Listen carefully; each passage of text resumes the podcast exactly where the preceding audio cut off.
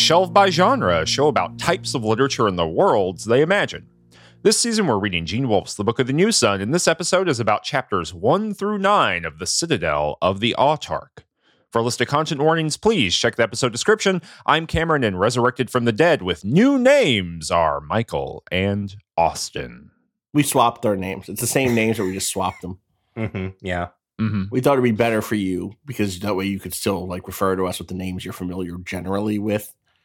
Uh, yeah, that I mean that does make sense. Although uh, there's another option that Gene is offering you, which is, um, you know, this soldier we'll talk about in a minute Yeah. comes back as Miles, hmm so you could come back as Knuckles, Right. and uh, Right. you know, Michael, you could be Sonic if you That's wanted true. to. That's true. And like That's the- weirdly enough, the it the pattern holds because Michael in ancient Greek is Sonic. And uh, all Yeah. Austins around the world have have the ability to climb walls Mm-hmm. Mhm. by punching them. by punching into them. punch, climb, punch, climb. They As train us a- at youth. as a uh, as a child. And you know what? i let's be honest. Right now, as a as a grown adult, hmm Knuckles is cooler, right? Than Sonic. Yeah. That was the entire purpose. Yeah. of inventing. A Yeah, that's what I'm, Knuckles. but I just want to make sure we're all Yeah. on the same page. Yeah, But yeah, then like Knuckles Knuckles is are- Shadow cooler than Knuckles. No. Not Gun Shadow, but regular old Sonic Oh, Adventure the- 2 Rocket Boots Shadow. Yeah. Yeah. This is how it goes. Yeah, I think. What what about the robot Sonic? I really the kind like of Jonas Sonic. Of, I do really the- like that Sonic. That's one of my favorites. So the first time I get hit that point in in Sonic CD, and there was the robot Sonic that was running. Actually, there's two Sonics, two robot Sonics. There's a Sonic, the robot Sonic at the end of Sonic Two, right? And then there's the Mm-hmm. Sonic you race, the metal Sonic you race in Sonic CD, and they're both very cool. I like that Sonic in uh, Sonic Generations. Yeah, yeah. I think that's I think Sonic. that that's the that's the Sega CD Sonic, uh, metal Yeah, Sonic. I think so. very yeah. like uh, there's like something hollow about its soul. yeah, because uh, regular Sonic's, you know, chili dogs. Right. Uh, But I even mean family. among robots, of which there are many in the Sonic the Hedgehog game. I think I'm Oh, thinking of it as being true. hollow souled because of the big hole in its chest. Well, all the other robots have like a delightful little animal in them. They do. You know, that, You're that right. empowers them, presumably their soul or something. Yeah, right? yeah, yeah. They're Yeah. sapping the strength of these like little birds and rabbits and whatnot. yeah. And Robot Sonic literally doesn't have one. It's Literally got a hole where that's it. supposed to be, where the little bird's supposed to be. and yet he still runs. so I don't want to, d- and yet he still runs. and yet- and I yet don't want to do, I, I don't know, as clear, clear as I can be. Yeah. I do not want to do a Sonic the Hedgehog like podcast where we read Yeah. all of the Sonic the Hedgehog comics and play all the games in publication order. You sure? I am certain, but I would like someone that I that I already know and love to do it. Are you sure you don't want to do it? I mean, think I'm, about it. I'm Most very, of those games uh, are like 45 minutes long. The They're games not. aren't the problem. There's just so much of the Archie comics, right? yeah. It's yeah, just but so I read them all when I was 11. How much could it be? Yeah, you got me there. I've got so much more like upper body strength and stamina than I did then for holding those comics up. It's true. Can you even get the old comics now? You got it. They must be out there. They're on the they're on the web. Yahoo Anime Rules. They're oh out yeah, there. sure, yeah, yeah. I bet you could buy them from Comixology even. Like I bet that they're or is that Amazon now? I don't remember who. That is Amazon, yeah. Jesus. You got to do a, like a complicated uh, like calculus problem to buy a comic book these days, but um, it is true. Yeah.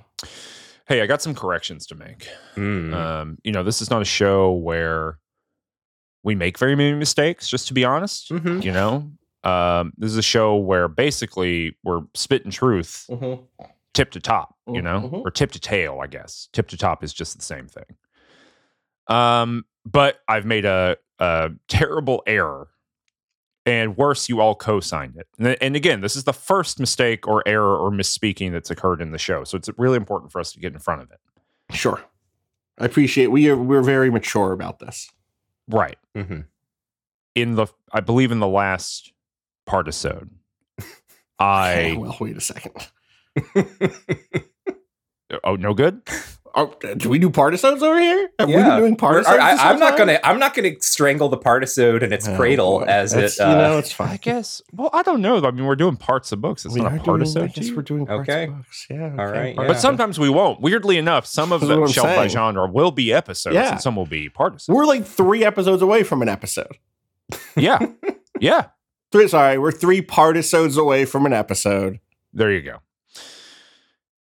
Someone's going to let you know about that. Yeah, so good catch. Uh, all right, so the first and only error, last partisode, Mhm. I said the master, and I meant inherent vice. You meant Inherent Vice. This is why we were both. Mhm. This is why Michael and I were so confused. I haven't seen Inherent Vice. I was like, I guess there's a pancake scene. I don't Right. remember it in the Master. I was messed up. Yeah, I also haven't seen it. I have seen the master, but like I said, I have a very dim memory of it. So it's like, yeah, sure, there could have been a pancake scene in that movie. Mhm, A lot of things are going on in life around then. I don't know. mhm. Uh, well, now that that's behind us, Yeah, we've made it through. we made it through. We, uh, as a show, As a again our first and only error or misspeaking uh and i'm being i think we can all agree very adult about it Mhm. Mhm.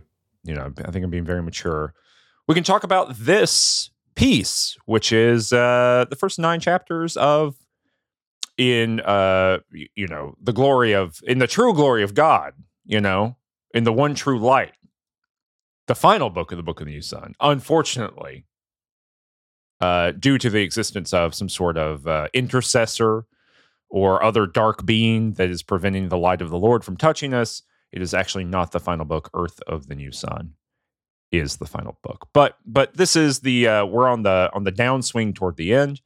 We're at the first nine chapters. I don't know. What's the deal? What do you think? Better than Sonic? Worse?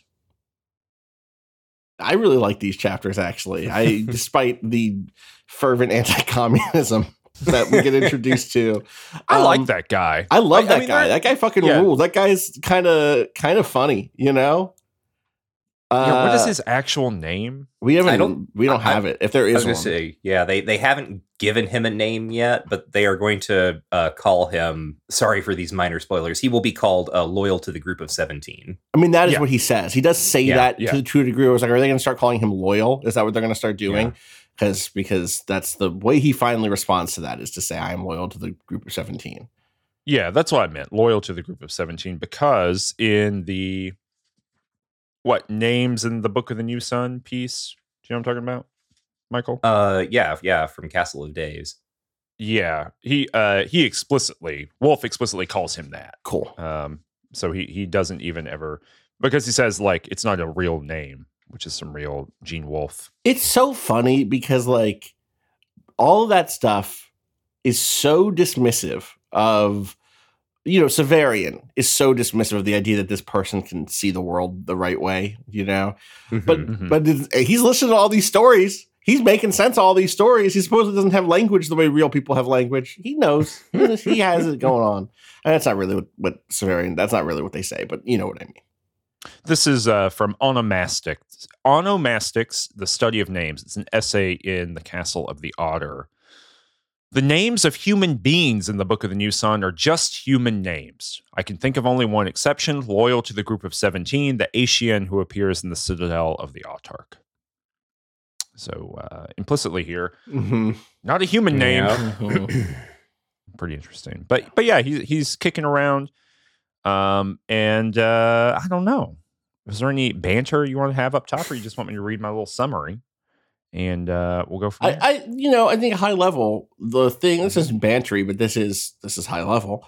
Um, I feel like we've hit a another genre switch, or really, what I think is the prose in this section is so straightforward and Mhm. light compared to where we just were Mhm. um uh and and and that makes sense right because the genre we've kind of slipped into is like the recovering soldier in the hospital right Mhm. The, like i've Yeah. pulled my buddy out from the from the trenches and made our way back to the infirmary or whatever you know we made our way back from behind enemy lines and and now we're all in in you know recovery basically and everyone's kicking around and telling stories and i had a weird encounter with a nurse and you know like there's almost something um not memoirish but like it's in that space Mhm. uh, and and that space is much less complicated than some of the fantasy uh, and and theological spaces that we had just been in um, to the Mhm. degree that there are there's a there twice two characters in this reading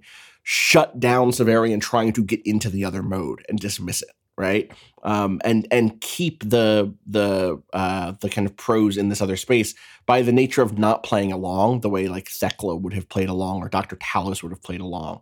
Uh, this part of the world is not engaging, and I know we're going to get back to that stuff, but in these first nine chapters, we don't really have that. And instead, we have another guy who talks like Jonas, and then two characters who talk with a different um, uh, uh, you know, a different voice that does not come from the core of of the autarky, the core of the Commonwealth. Um, uh, instead, it comes from this these other outside places, and and they feel like rural voices. They feel like Mhm. um, uh, people who are who are talking straight or who are telling stories with a with a storytelling cadence that is grounded in other sorts of um uh you know real earthly uh storytelling lineages you know Mhm. um, Mhm. so that's my that's my high level Yeah, and they really talk in.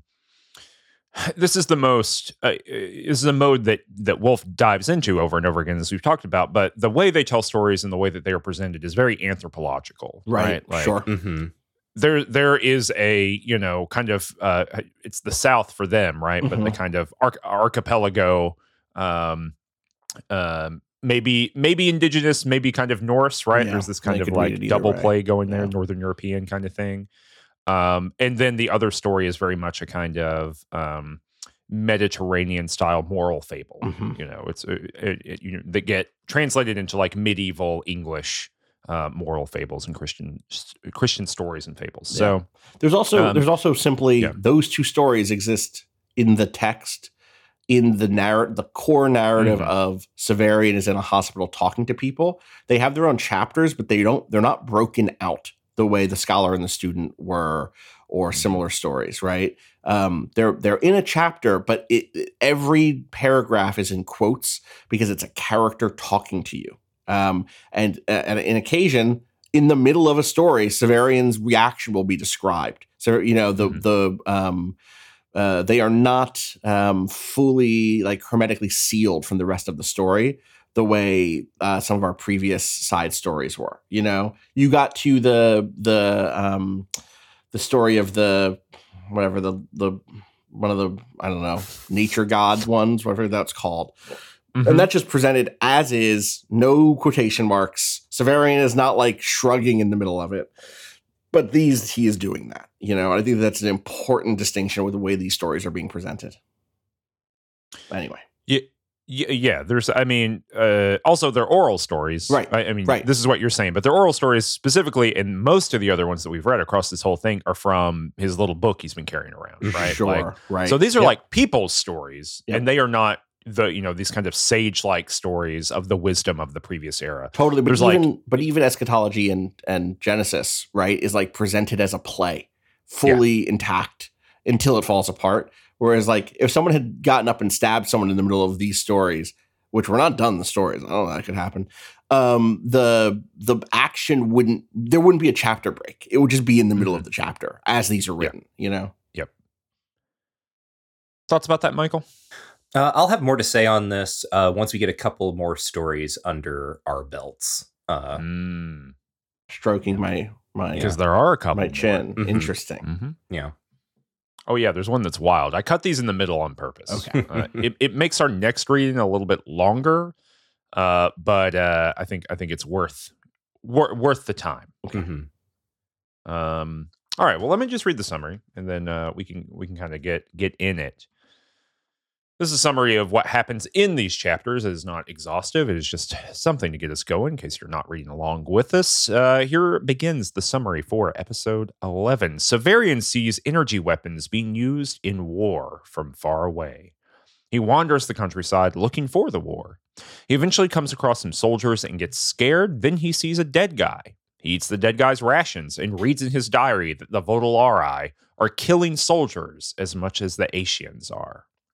Severian uses the claw of the dead guy. He does a totally normal thing and puts the claw in the dead guy's mouth. The dead guy comes back to life. Severian thinks about his life and decides Dorcas is one of the many women who betray. Thecla comes into the story to narrate for a moment. Severian takes the once dead man and wanders around finding camps of soldiers, but none of them will take the wounded man. They are directed to a lazaret. They wander around the landscape, and Severian wonders about time travel and if time might be made to move backward if the sun were to dance. They reach the lazaret, but Severian has a fever and has a long dream. Severian wakes up and meets an Asian who is completely reasonable and not at all a goofball political allegory character. and also, he meets three warriors named Foila, Melito, and Halvard. They've got hijinks. They all discuss Asian language and culture. Severian names the soldier he came to the lazaret with as Miles. Miles and Severian have a long talk, and eventually Miles leaves or wanders away. Foila explains that she will marry the best storyteller from Halvard and Melito. A storyteller competi- or storytelling competition begins. Halvard tells a story from his homeland. It is about inheritance and his brothers, not his brothers, his uncles. Severian meets a Pellerine who tells him about good and evil. She also just straight up doesn't believe the claw is the claw and asserts that if it had ever been able to do the magical things that Severian had done with it, then the Pellerines would have been using it for a very long time. She refuses to take the claw. Melito tells a story about an odd farmer and his powerful rooster who gets into a legal battle with an angel. And that's all we read for today. uh, good one. Yep. Good one, Melito. It's a good story. That's the shittiest story I know. Uh, what a fucking Yes. maneuver. I All love timer that. maneuver. Like an inverse thousand and one nights. You know what I mean? Mhm. and I all this could be yours. Yeah, actually, what I can say about the storytelling exchanges that we've had so far is I love how each of them, like, we get the stories, but then each one has a tag Yeah. where it gets Mhm. folded into the debate between them over who's going to marry Foila. Because uh, with Halvard's story, uh, uh, Melito is like, "Oh, so Halvard has told this whole story about inheritance in his family, letting you know that he has uh, something to come into later on. I see Mhm. what's going on here." And then when Melito tells his story, he's like, "Well, this is just the worst story I know. So that way, if she's impressed by it, then I, I, I it's only up from here for me." Oh, you like that story, huh? You like that story? Yeah, I got I got a bunch more. Let me tell you. Welcome well, to it's Beyond also Belief. like like Gene using such a, a a great set of descriptions to really sell a thing because his voice cracks right when he says that. yeah, Like Melito says, it's the worst one I know, and his voice like goes wavy or something yeah, like his that. voice Mhm. seemed weaker than it had. Right. And so, you know, the kind of maneuver there is like it's almost a position from weakness, right? Like, look, this is this is what I've got is the worst story I know. And if you're like into that, are you into like he he's he's wearing the biggest, whitest tee in like 2010, like sad boy in Yeah. bedroom, Uh-huh. you know, and like "Ah, I know lots of good stories, but this is the one I want to tell. You know, he's got that buzz cut haircut, yeah, hmm classic punching holes in drywall. hmm people going wild for it. You know, I would, I would, you don't love her like I do. You know, I would die to possess her, but I'd sooner die than disappoint her. Right. Spitting, Melito memes. Melito. Sa- sa- sad young white men posted Melito memes. Uh-huh. oh God. Divorced dads posting Melito memes. I Halvard has more of the divorced dad vibe to me. Maybe that's because his story was about like the separation of family and betrayal and Yeah. stuff. You know, not that that's what divorce needs to be about, but you know, his uncle's fucked up. So Both uncles. both Yeah. uncles fucked up. IMO. Oathbreaker. Mm-hmm. Very good. We'll get there in a minute. Uh, we we open this thing. uh, There's some, uh, as you said, Austin, uh, genre changes here, right? You know that this is very much, I think, a war story, and at the very beginning of the text tells us that, right? Where it's like, hey, you think you might know about war, you you punk, but you don't know shit about it, you know. Uh, this is the very opening of the Citadel of the Autarch. I had never seen war or even talked of it at length with someone who had, but I was young and knew something of violence, and so believed that war would be no more than a new experience for me, as other things, the possession of authority in Thrax say, or my escape from the House Absolute, had been new experiences. War is not a new experience, it is a new world. hmm And he, goes on from there, right? But Mhm. so, so yeah, I think you're right that there is a um, there's a genre shift. I also want to push a little bit on you know the, this button or this lever that I've I've leveraged a couple times in the past few episodes. Um, that like Thecla is more present Oh yeah, and and never more present than Uh, here. Yes, like really explicitly. And in this reading, for the first time, I thought, well, is Severian has changed since leaving the House Absolute. You know, in in terms of like where the most transformation has happened. It's like Severian leaves the House Absolute, uh, goes to Thrax, has a kind of crisis of conscience that he's attributing to Dorcas, really, right? That, you Mhm. know, you can take off your cloak, you could be anything. You don't have to be a torturer. And that's the what we kind of process it through. But in this reading, I really thought, well, is is is Thecla just more present? Because Thecla's memories are more present. You know, is the transformation of Severian not Severian as this kind of unit, you know, undergoing kind of character development or maturity or whatever, is it just that Thecla is more there and there are two people kind of driving the boat?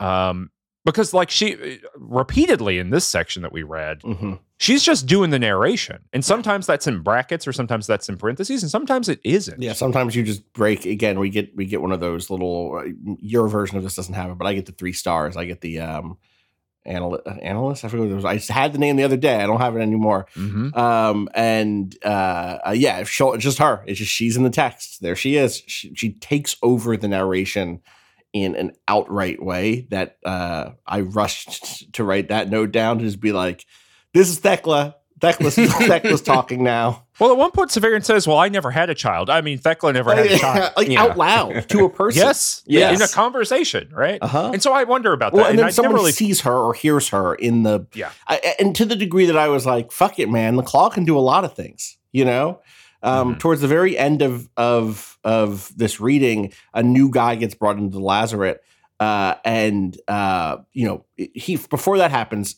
uh, Severian looks down at the claw. It had been lifelessly black when the Pellerine saw, but now muted sparks of white fire ran from its base to its point. point, and then like by the the end of that paragraph, Severian is staggering around and a new guy is being brought in to the to the place and going Thecla, Thecla. And and Severian Thecla is saying, Yes, Thecla, you remember me, Emilian. Now be well. I touched him with the claw.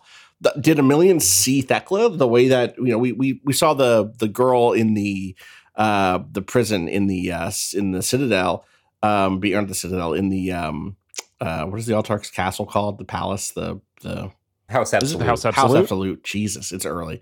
Uh, the the House Absolute uh, saw saw Thecla's body in the shadow, right? And we talked a lot about like, oh, some things are easier to see in the dark, um, and maybe that's what all that's happening here is that Severian's silhouette carries a Thecla, and maybe Severian's body takes Thecla's position. But you know, we know. we have talked about how tall Thecla is many times. Right. Um, is is there some sort of claw driven body swap happening? Uh, is it just that she comes to inhabit his body in such a way that she she really carries herself as Thekla? Um, Well, Severian has that dream too, and in the dream, the Yeah. Cumaean. I mean, we'll talk about Mhm. it in more detail, but the Cumaean explicitly is like, "Oh, hey, you're Thecla." well, and like Mhm. separates them basically. It's like a Thecla. I want the Thecla part of you. Uh, that's what I'm here for. You know. Yeah. it's great. Uh, But also, you're mic- right, Cameron. I think that you're right. Like, sorry, we we the thing when you were talking, the thing I was thinking was like, well, metaphorically, yes. Even like even if the the literal question of is it Thecla, I think Gene wants us to think this guy did something really bad and has been obsessing about a person Mm-hmm. um, uh, his whole life and has come to know who under understand who it was he betrayed as a child uh, more and more as he's grown older um, and moved through the spaces that she's moved through. Uh, and like, yes, literally the fantasy thing of having eaten the the Alzabo meat has happened, and so he's literally brought mm-hmm. In. I'm not saying that none of that's happening, but I am saying that I think that like part of the core metaphor here is that like you can bring your past into you and your past can shape you and turn you into a different person mm-hmm. and you mm-hmm. can bring in other people's perspectives and you can yeah. you can incorporate positions that are not your own into yourself and that's happening with mm-hmm. Thecla and Dorcas is like an echo of that in a way yeah. right um uh but also in the fantasy book literal sense yeah dude i think you're right yeah i just you know like i like the words themselves transform and and again you know like I, you know, I, I have I have now gone through the production history on this a couple times. You know, not uh, extensively on the show, but um, I I really think the production history of these books. I think there would be more of it in Shadow if he'd come to all of this earlier. I think mm-hmm. he I think that these books are so stylistically different and so purposeful in the shifting way that they are written. Um, that I, I I don't know. I think there's just something fascinating that the language of this book is so different, and that we can really attribute some of that. I think very directly rhetorically. You know, like the words on the page are Thecla words, um, and I really do wonder, like you know, if if Gene Wolfe had a infinite timeline, infinite wolves, you know, is the Shadow of the Torturer a different book, or or is you know, if he had incorporated some of this earlier, or should we be comparing? the way that this book is written to the shadow of the torturer in under in order to understand the kind of language difference the mode of argument difference the way of thinking difference between thecla who's more present here and you know og severian who is more present there because those are solely his memories you know mm-hmm. um, i think there's a lot going on with that that that i've not paid a huge amount of attention to in previous times i've read these books um, but especially doing the show and reading it kind of closely in that way, and and kind of consistently looking at well, what are the the kind of fandom interpretations going on here? I just have not seen, especially in the big interpreters, right, the people who do it. Michael, correct me if I'm wrong, but no one really hammers on that uh, for some reason, as far as I can tell. Yeah, uh, to my mind, no, I'm not bringing anything. Uh, the the sort of nitty gritty way that we're thinking about this uh, is not something that tends to come up where uh, uh, the the drift from the first book to the the this fourth book. I almost said the last book, but I guess it's not. Oh.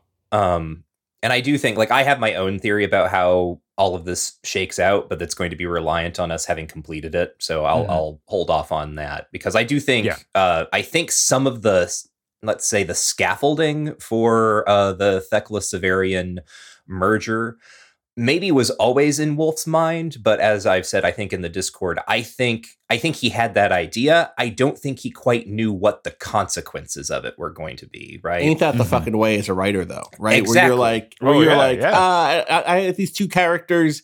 I think one of them's going to betray the other one, and then and then later is going to eat eat the memories. They're going to combine in some way. They're going to uh, make them one. Ca- but you don't think through what that how that uh, plays out until later, and I could imagine that being also part of it, Cameron, is that like, yeah, like mm-hmm. that first book he writes and he's thinking, okay, it'd be cool if these two cat like, you know, we talk about this a lot that like Severian says outright he he backed into the throne in that first. Yeah. And and mm-hmm. right away he could be saying to, you know, Gene could be saying to himself, ah, and there's gonna be a little bit of the Thecla, like Thecla is gonna be part of that whole process. Mm-hmm. Uh, mm-hmm. but what that what that means, you don't know until you're you're you know either you you you know build the schematic and then follow it beat by beat, which is hard to do, mm-hmm. uh, or you you write until you find it, and sometimes what you find is is not the exact does not meet the diagram that you drew up. Mm-hmm. You know, mm-hmm. yeah. I mean, he definitely had it in mind because of uh, of the you know the line in the first book where Thecla says, uh, you know, I was prophesied to be the yes, Autarch. that's whatever, the line, right? You know, right, and you're like, okay, yeah, of course he knew that, yeah. and yeah, I, I'm not I'm not saying any of this in, in the previous episodes too, and I know y'all know this, but to be clear to the audience, it's not to be like, oh, Gene Wolfe's not the master that we thought he was. Mm-hmm. It's not that. It, it is to hold on. He's the on inherent really vice that we thought he was. right. Uh, it's it's not the. Um, I I just I want to be the voice of Gene Wolfe is a human being, right? Who did not write a clockwork wonder. Who wrote these books in time? Who right? Who built them and, and they are amazing yes. in their construction, and some of the things really are truly like, wow, I can't believe it. but but you know i was i was going back and revisiting some of the bigger name you know um theorists uh recently to kind of prep for the end of the book and and doing a little bit of work uh, on that ahead of time and you know you run into people uh, you know i read a thing from uh, marc aramini who's who's kind of a big interpreter of this and you know aramini just straight up says i think that most of gene wolfe's books are puzzles Mhm. uh, to be solved. They need to be solved, uh, and we haven't solved some of them yet, and that's on us. You know, is the kind of vibe. It's it's not you know they're they are the they're face all I just made. I wish you could see it. I wish you could have seen. yeah, the- of course. the- I actually did the Drew Scanlon blinking white guy face. Is actually what I did. what? This is your Thecla. Yeah. Is, uh, Drew Scanlon's in there, Uh-huh. the, the blinking white guy. Uh huh. And that's not to be like, oh, that- you know, that that opinion sucks. Although I don't agree with it, right? It's I'm not saying all this to say that, but I am saying it to be like, hey, if you think about these books as being written in phenomenal time by a human being who's constantly revising and working towards something Right. and making decisions, right, about how to do a thing, and sometimes that's the wrong call. Sometimes you make a bad decision. You gotta that you published in book two that you just gotta like own up to and try to make work, as you're saying, Michael. You know, for the end of this book, there's a lot of things that have to get threaded together, you Mhm. know, to to be, to make it all work in the end. And some of that feels bad. Some of it's just not going to feel sufficient to the thing we're reading. You know, it's going to be like, what, are you are you kidding me? That's the solution here. and some of it's going to be like, oh my god, like I can't believe he did it. Um, and those are those are uh, you know stacked together in the book, and just holding out for that mode of reading, right? For Mhm. people who are listening to the show, who are engaging in in Wolfe, or want to go listen to other shows after this or whatever, that. I, think it's worth holding on to, you know, in your head that, that like a human being did this, and it might not be a puzzle. It might be an artwork. Um, It might be a thing that invites uh, not answers but interpretations Mhm. um, and translations and, and conceptions rather than um, lock and key puzzles. Um, to to to end this up and to say a thing, I, I and this is maybe a Michael question too. We've never met Emilion before, right? Uh, as the like the guy who gets pulled into the lazaret, you mean? Yeah, Yeah, Who yeah. I- recognizes Thecla? That's Thecla's memory, right. That's right? that's Yeah, fully yeah, that's Thecla's Thecla. memory. yeah. yeah. Uh, there's a lot of yeah. I, I, one thing I wanted to add about this whole thing about the Severian Thecla thing that, um, and it's clear that in this moment with with uh, you know this guy showing up that Thecla recognizes and Severian's narration just straight up like talks about him as if he's someone we already know. Yeah. It's Yeah. clear that Wolfe is playing with this more actively than he has been in the past. Not just you know the the Thecla brackets and everything, uh, but something that didn't come up in your summary is that Severian is specifically chosen as the judge of the storytelling contest Mhm, uh, yeah, because sure. he he doesn't have a horse in the race. He doesn't want to marry Foila. Um, but the other reason that they give is they say specifically, "You talk like an educated man." Um, right and i think that's this is very interesting because it's not that right severian is not uneducated but severian had a very specific trade Oh, education yeah. right but we also know thecla has the education of a young gentlewoman right She's Right, been yeah. Yep. schooled in like discourse and how to talk to people and there's a, a to me at least right there's an implication there that severian's bearing and his way of just talking to people Yep. you know baseline has shifted to become a bit more courtly a bit more thecla like Well, and you know, uh, Severian and the torturers are explicitly not judges. They're Mhm. not given that authority, and they don't train themselves to be judges. They train themselves to do what judges tell them to do. Um, but Thecla and and the young gentlewoman of the court who has to engage with the gallants, like part of the part of that entire posture is one of judgment, right? And Mhm. and the initial draw from Severian to Thecla was in part her judgment and and the way that she could weigh in on issues of theology and philosophy in the world, right? Mhm. So yeah, that incorporation makes makes a lot of sense to me. You know, Yeah, what if your entire worldview was around obedience and you could incorporate someone to be obedient to into your very being? damn, things would be easier, frankly.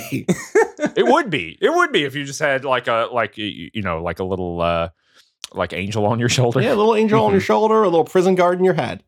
Yep. You know. You're good to go. hmm Now, I say a little prison guard in your head. In this case, it was literally the opposite. A prison guard put a little prisoner in their head to make them a different person. Yeah, but you want the prison guard in your head.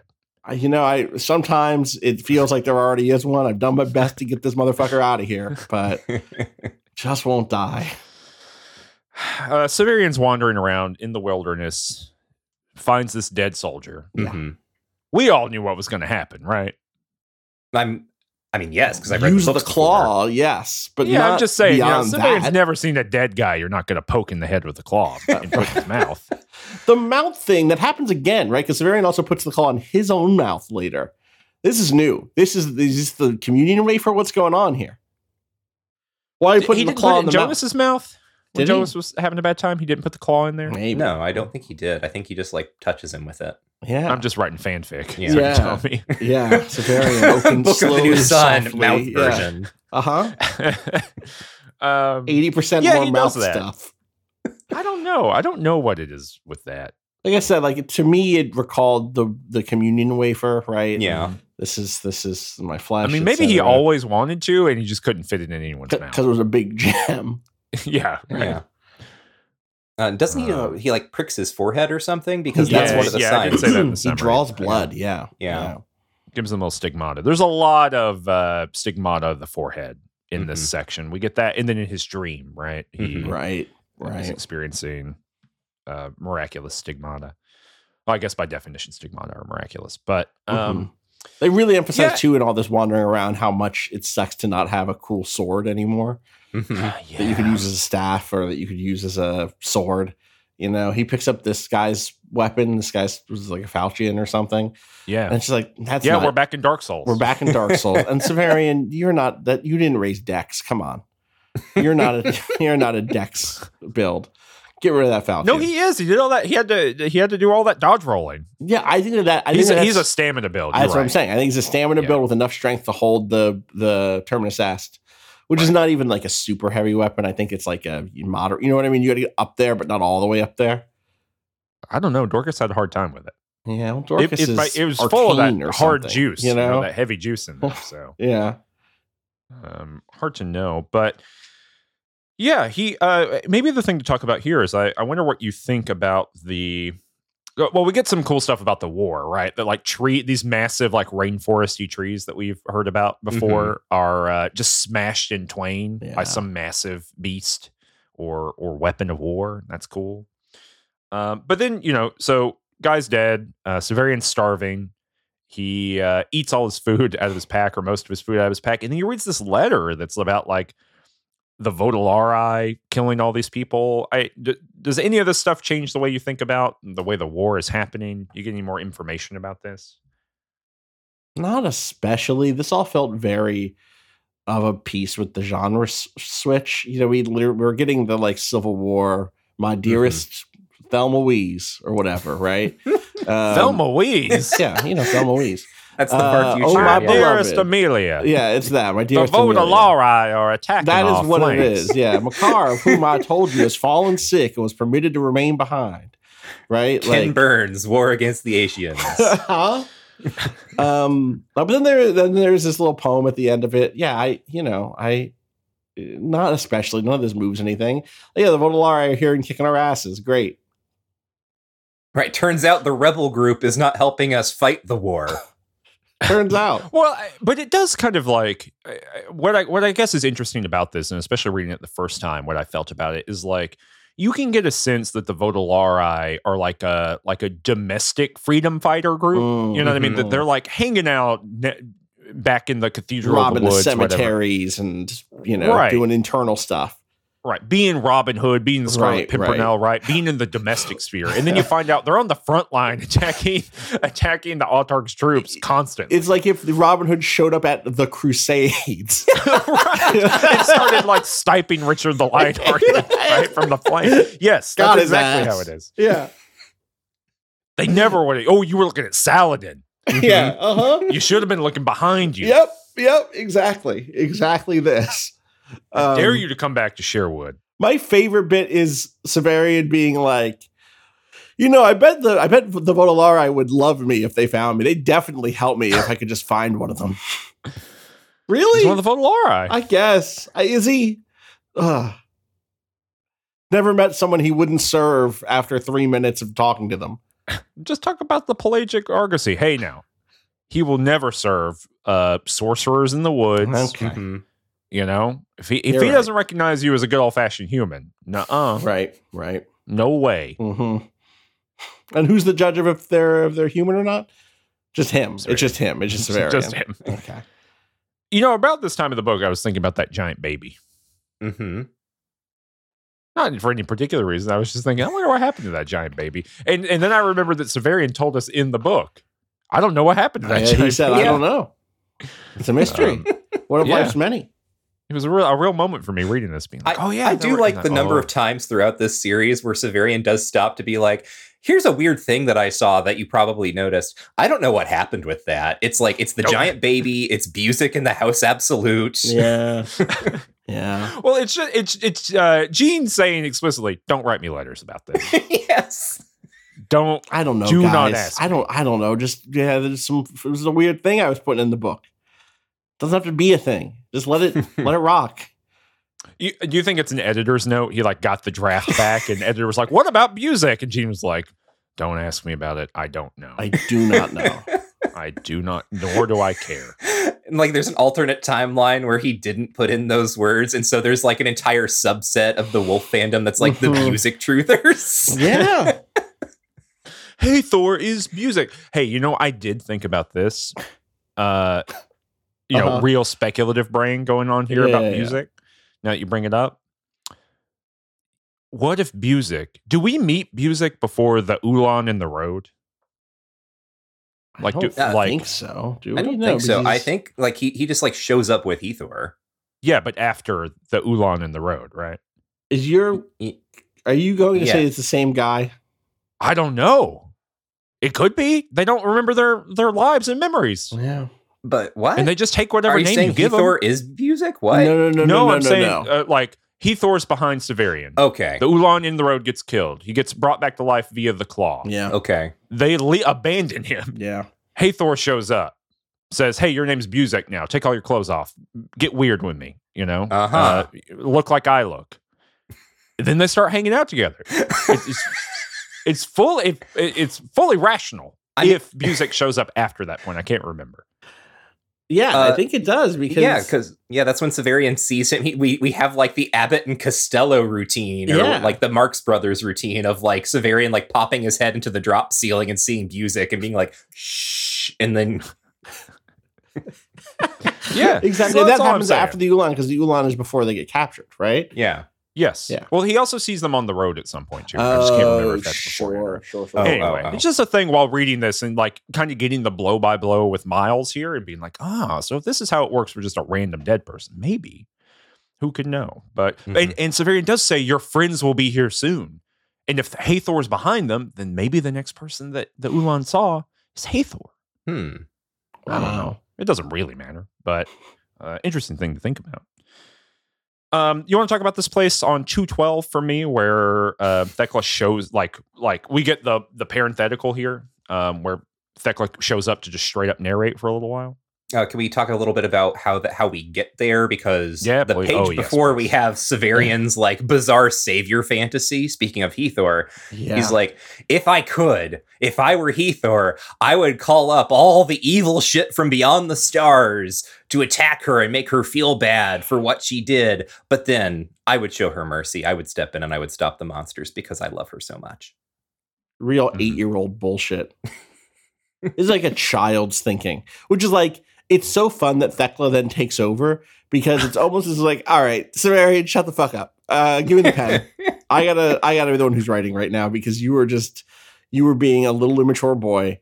You were having the stupidest fantasies of uh, torture, betrayal, and love. Uh, a, a, a, a understanding of that stuff that only uh, a teenage boy could have. You know, Right. Well, and and the thing that happens here too is uh, exactly Michael as you just said, right? And the the maneuver that happens to me is one of the places where it kind of demonstrates the limits of Gene Wolfe's kind of thinking here Mhm. because Thecla dismisses some of that, but also holds on to some of like the gender thoughts, you know, in big Mhm. in big quotation marks here. Um, she does not fully dispel all of the things that Severian is No. saying. Right. Um, and so that to me, that that's a clear place where like kind of authorial um, uh, intervention is happening, where the horizon line of what Gene Wolfe might want to say about this is unfortunately maybe a little bit closer than what I might want. But yeah, Severian on 212 says uh, at the end of what you're referring to, Michael. Dorcas belonged, as I now realize, to that vast group of women, which may indeed include all women, who betray us, and to that special type who betray us not for some present rival, but for their own pasts. Just as Morwenna, who I had executed at Saltus, must have poisoned her husband, her child, because she recalled a time in which she was free and perhaps virginal, so Dorcas had left me because I had not existed, had, as she must unconsciously have seen it, failed to exist at that time before her doom fell upon her right? So like explicitly being like, hey, women's freedom is leveraged against men. Mm-hmm. Um, you know, that women resent having to be attached to them. Maybe that's true, right? But that's a real um particular Mhm. uh uh client relationship that Severian is is putting on um uh you know on on partnership in, in any kind of way uh, also editorializing here to, to assert pretty clearly that that he thinks Morwenna you know, Yeah. Mhm. killed her her son and and uh husband and then that's where Thecla comes in right for me also this is that golden time Uh-huh. i'm here i'm also here um and i'm not going to read the whole thing but she kind of re she interprets the scenario under which she met Severian you know basically the first uh, chunk of the first book.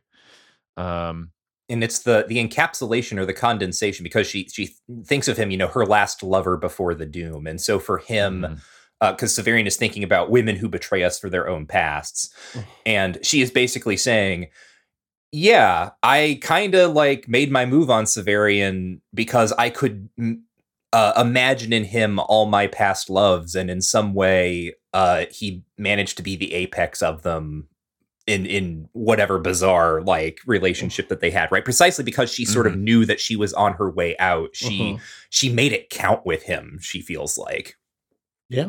Was Yeah. something watching us? He is eaten of me now, awakened by the memory. I lift my hand and run fingers through his hair. Yeah. Mhm. Damn, Gene. Mm-hmm. Mhm. It's good. It is good. Um, the soldier uh, gets going, wakes up. Eyelids open up, flutter. He's he's well, where am I? What's going on? Mm-hmm. Your name is Ta- Miles Tails Prower now, and you can spin your butt around real good. Bring me back to life. Um, they wander around for a long time.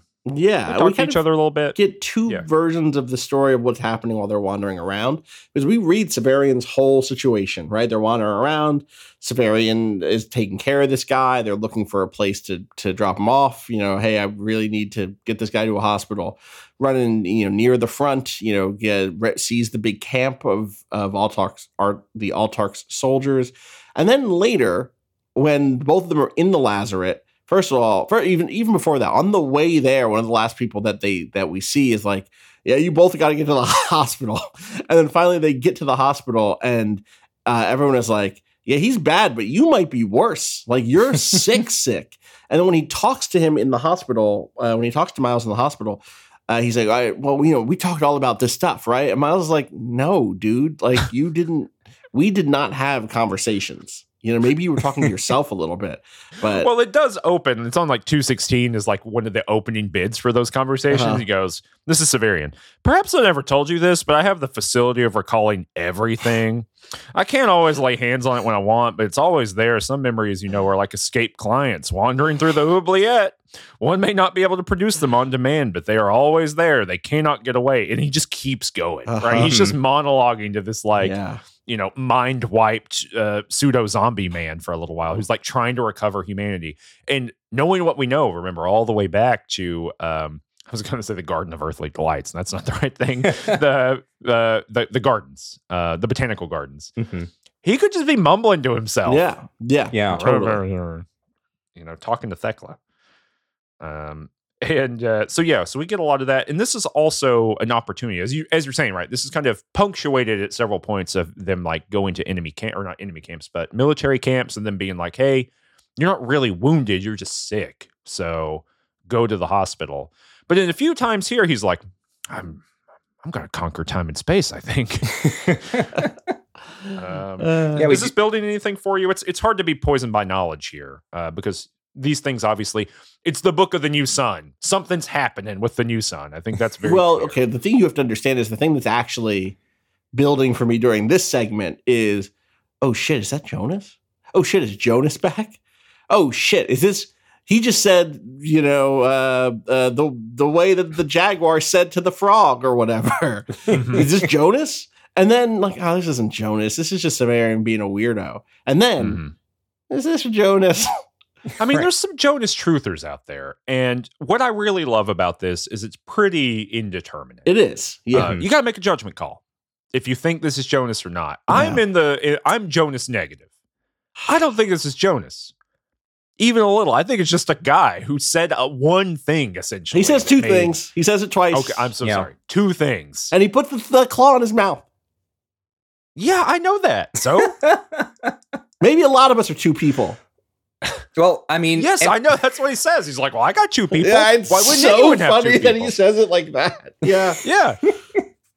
Look, it's ironclad. I'm not. I'm not arguing with the logic, right? I'm just saying that I don't land there. Michael, it sounded like you were going to say. Mm, yeah, go Well, ahead. I just wanted to say like so okay. So one thing is uh that Yeah. uh the the soldier Miles uh he has like Jonas's speech habits of course and then Severian is like I really I, I really miss my friend Jonas and I wanted him to come back and I think I probably maybe pulled him back through time into you uh but uh the soldier himself when he's talking he says uh or, yeah, so uh, Severian asks him. This is on page two thirty. Severian asks him, you know, basically, what was death like? Or uh, the, the soldier, for for if you're not reading along, does not think he was Uh-huh. dead. He thinks that he was like you know near death, like uh, uh, hallucinating or whatever. But he does not believe that he was dead. And this is notable because this is also a very like Jonas way of being skeptical of Severian. Right? This is the uh, a repeat of the Ulan on the road. He wasn't dead. He was just near death. Um, uh, and so Severian asks him, "What do you remember? Tell me all of it, and I'll tell you what I know and what I can guess." Um, and this is the so this is what the soldier remembers: walking with you, a lot of darkness. I fell or maybe flew through it, seeing my own face multiplied again and again. A girl with hair like red gold and enormous eyes. A beautiful woman? asked Severian. He nodded. The most beautiful woman in the world. And like, like you, Cameron, I think that there's a, a, a wonderful, like this is clearly meant to be ambiguous, right? It has been constructed such Mhm. that you can read this and knowing what Severian knows, you can be like, oh, he's seeing himself repeated. Well, we know that Jonas walked into that weird circle of mirrors. Oh, there's a beautiful woman, the most beautiful woman in the world. Well, we know Jonas was really fixated on Jolenta, but also I mean, the, the guy was dead, apparently. Who the hell Yeah. knows what's going on? Like, Mhm. yeah, maybe when you die, you just see your own face forever. Uh, and he had a, a woman back home, right? He was writing the letter to his love. And right. why why maybe not uh, recognize her as the most beautiful woman in the world? It's it's so, so cool. There's also that bit where Severian is is trying to uh you know is talking to him in in during while walking around or maybe it's after that uh and is the bit it's the bit where he says like oh yeah i never had a child i mean Thecla. i mean i i never had a child uh and then apologizes like you got to excuse me when i'm tired sometimes when i'm near sleep i almost become someone else and then and then miles grips his like tightens his grip on his shoulder and uh, you know that could just be a guy being like oh buddy we got to get you to a hospital but it could also be his friend jonas inside of miles being like i'm in here too i'm also two people I'm Mhm. I am in a Thecla situation, you know. Um, I think that that to me is a fun read on this uh, of the reads. My least favorite is it's just Jonas again, and my most favorite is Jonas is in a Thecla situation inside of Miles uh, in a way that Miles doesn't understand because there was no big ritual around it. Um, uh, in terms of uh, you know, oh yeah, you're going to eat this this whatever this stew and then become a and then then Thecla will be inside of you. You'll have the memories, and because you're a special memory boy, you're going to remember all of it, right? Because remember, that's part of the Alzabo thing, is that Severian. Everybody who ate the Alzabo had that that moment of Thecla, but Severian has a perfect memory. Thecla, all of those memories maintained in him uh, in in a way that they Right. passed through everybody else. Um, and so, like, you could imagine that, like, bits of Jonas just bouncing around inside this guy. Not that this guy ate the Alzabo, but you know what I mean, right? If Right. if a similar situation happened, if if Jonas had been pulled back through time and space for some reason because Severian really wanted that to happen, and the claw doesn't just re- rewind time; it does other stuff, you know. Um, Then then there is there is a space here for where this could be partly Jonas, and I I, I do kind of like it. I'm I'm kind of on team confused. Jo- I, my favorite thing is when the nurse says, "Oh yeah, yeah, yeah. Uh, I got a message from your friend. He says he remembered his name." Uh, She, what she says is, "I got a message from your friend Miles. He says he remembered his name." Uh, and Severian's like, "Oh, what's his name?" And she's like, "It's Mi- it's Miles. He said already." And that's, Severian gave him that name. So what's going Right. on? Interesting. Mm. Who can know? Who can know? Not me. Uh, my my guess is the next book or some other book Gene wrote six years later. I don't know. I don't know. Does that ever? Does uh? I don't think this comes back. Does it? Um, I can't remember. not to my recollection. Not with his. Uh, I guess what I to my recollection, Urth does not revisit this point with as much finality as it revisits some other points. okay. Yeah, I think that's actually a thing that is frustrating to some people. Mm. Is that it doesn't, which is Sure. Perfect. Chef's kiss. I'll take it every day. Mhm. um, yeah, there. Yeah, I, I'm just a. I, I'm like a true believer that like Just some none guy. of it. It's just some Severian guy. projecting. Severian's feverish, right? Yeah. And is Misses just his buddy. wishes. Which is why Miles looks at him dead eyed when he's like, I know you're in there, Jonas. He just stands up and walks away. Um, it's like, oh, this guy's just babbling at me again. One thing I want to point out about uh uh because it's not much to say about it, but in a lot of these conversations with uh Miles, uh Severian is going back to Valeria and the atrium of time again and again and again. Yeah. Like that's weighing heavily on him. We, uh, part of that, let, let, us talk about that because it comes up here in, I think, at the end, right? Um, of this uh, dream he has, this fever dream. oh yeah. Does, does, uh, I think going to the atrium comes up here. Doesn't he like come up out of the thing? Yeah, yeah, Yeah. yeah. Um, well, yeah. What do we think about this fever dream? It's on like two twenty one to to two twenty three, essentially. To me, I, there's a lot going on here. I don't know. It is not as directly kind of allegorical, I think, to like the big plotty plot plot stuff as many of the other stories are that have showed up that we just kind of can't cash out um, because they are related to the end of the book. But um, what I do think is interesting is this thing around Merryn, right? So um, Merryn and the Cumaean, if you remember, they were there for Apu-Punchau. Mhm. Uh, and the Cumaean, like, you know, they could look through the Cumaean's body and see uh, like a little uh, wretched alien in there Mhm. a lizard alien. Um, so they like go to Mount. In, you know, it's all fever dream stuff. So it's like uh, Severian is in Master Malrubius's sick room as Master Malrubius is dying. First of Yeah. all, he's in. He's back in the the Citadel. He's back in the tower, Yeah. but the tower's in space. yeah, the Citadel is launched Yes. essentially. Yes. where all the rockets have launched. Yeah. Um, and, and within that, he's like navigating the Matachin Tower, all that kind of stuff. And there's like no gravity or low gravity, so he has to be very careful. And they end up in Master Malrubius' sick room. Um, and so obviously, this is some memory stuff going on for Severian around uh, Master Malrubius' death, which has been mentioned several times, but and that he was kind of cloistered away and no one can see him and all kinds of things. But you get a sense we don't know everything Severian knows, I Mhm. think, about what happened there. Um, there were two ports as I remembered, but they were enormous, the eyes of Mount Typhon. So he's like collapsing all of his experiences together. Master Malrubius's bed was very large, yet it seemed lost in the immensity of the room. Two figures bent over him. Through their clothing, though their clothing was dark, it struck me that it was not the fuligin of the guild. I went to them, and when I was so near I could hear the sick man's labored breathing, they straightened up and turned to me. They were the Cumaean and her acolyte Merryn, the witches we had met atop uh, atop the tomb in the ruined stone tower. That's a hard one. Atop the tomb in the ruined stone tower. Um, ah, sister, you have come at last, Merryn said. As she spoke, I realized that I was not, as I had thought, the apprentice Severian. I was Thecla, as she had been when she was at his height, which is to say about the age of 13 or 14. I felt an intense embarrassment, not because of my girl's body or because I was wearing masculine clothes, which indeed I rather enjoyed, but because I'd been unaware of it previously. I also felt that Merryn's words had been an act of magic, that both Severian and I had been present before, and that she had by some means driven him into the background. The, the Cumaean kissed me on the forehead, and when the kiss was over, wiped blood from her lips. Although she did not speak, I knew that this was a signal that I had in some sense become the soldier, too. When we sleep, Merrin told me, we move from temporality to eternity. When we wake, the Cumaean whispered, we lose the facility to see beyond the present moment. She never wakes, Merryn boasted. That's an all timer. That's an all timer. It's a banger. She never wakes. yeah. Mhm. Boasted.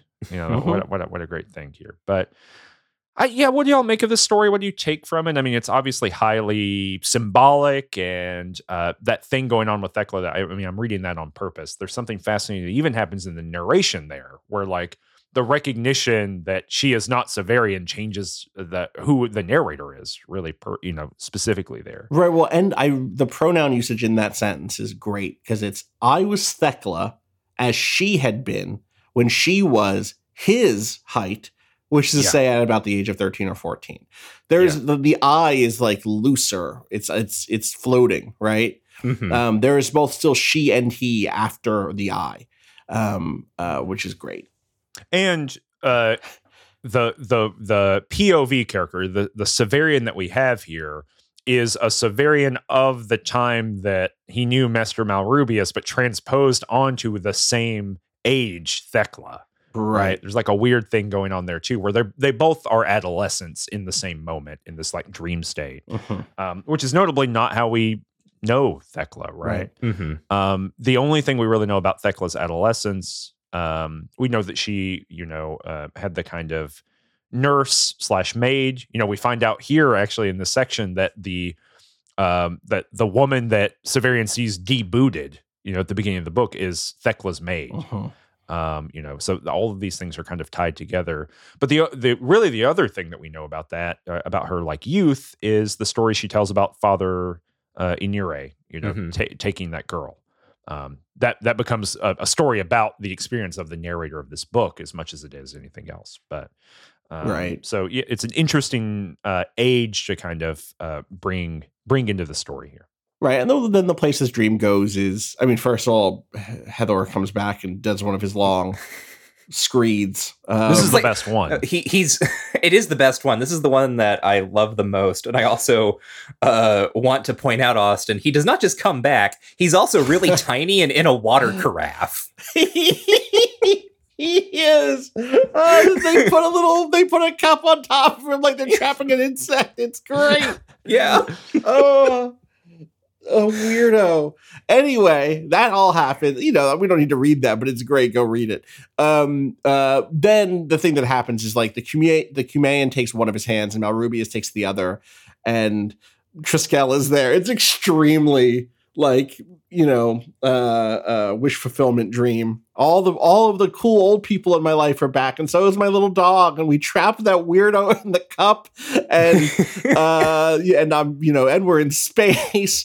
And then they take, they each, the Cumaean takes his left hand or takes their left hand, and then the Malrubius takes their right hand, and they go and they look out of the Typhon eyes basically to see the same view that Typhon had shown Severian, uh, which is the world. Uh, and now the sun, this is, this is the new sun has come, right?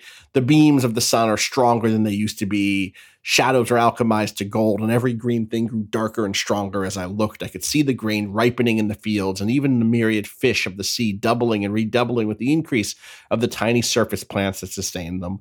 Water from the room behind us poured from the eye, and catching the light fell in a rainbow.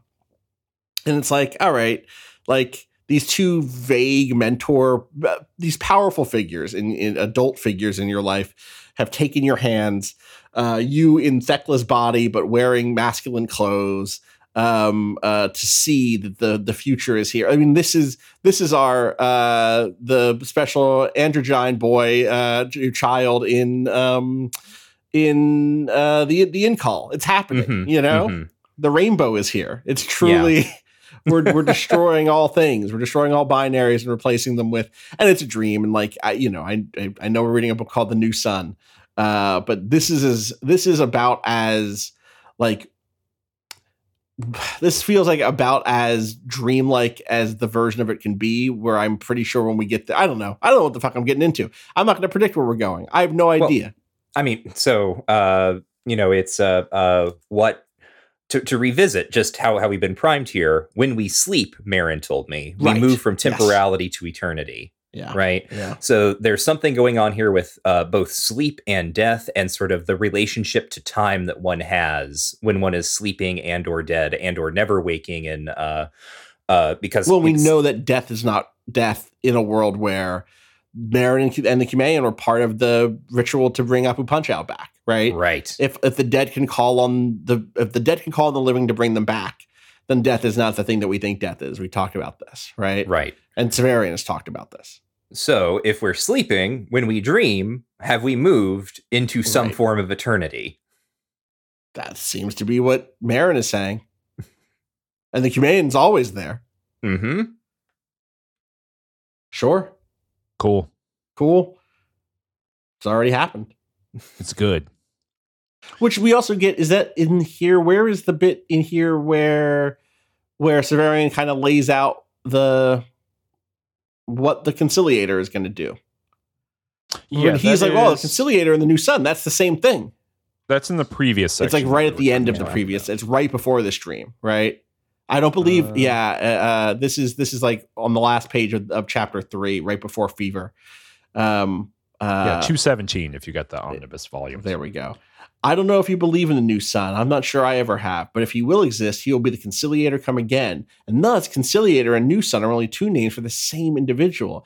And we may ask why that individual should be called the new sun. What do you think? Might it not be for this power to move time? Sure. Hmm. Hmm. Uh, I- and yeah, right. We, we got to remember too that he uh, literally in the last book he was like, "I'm conquering time.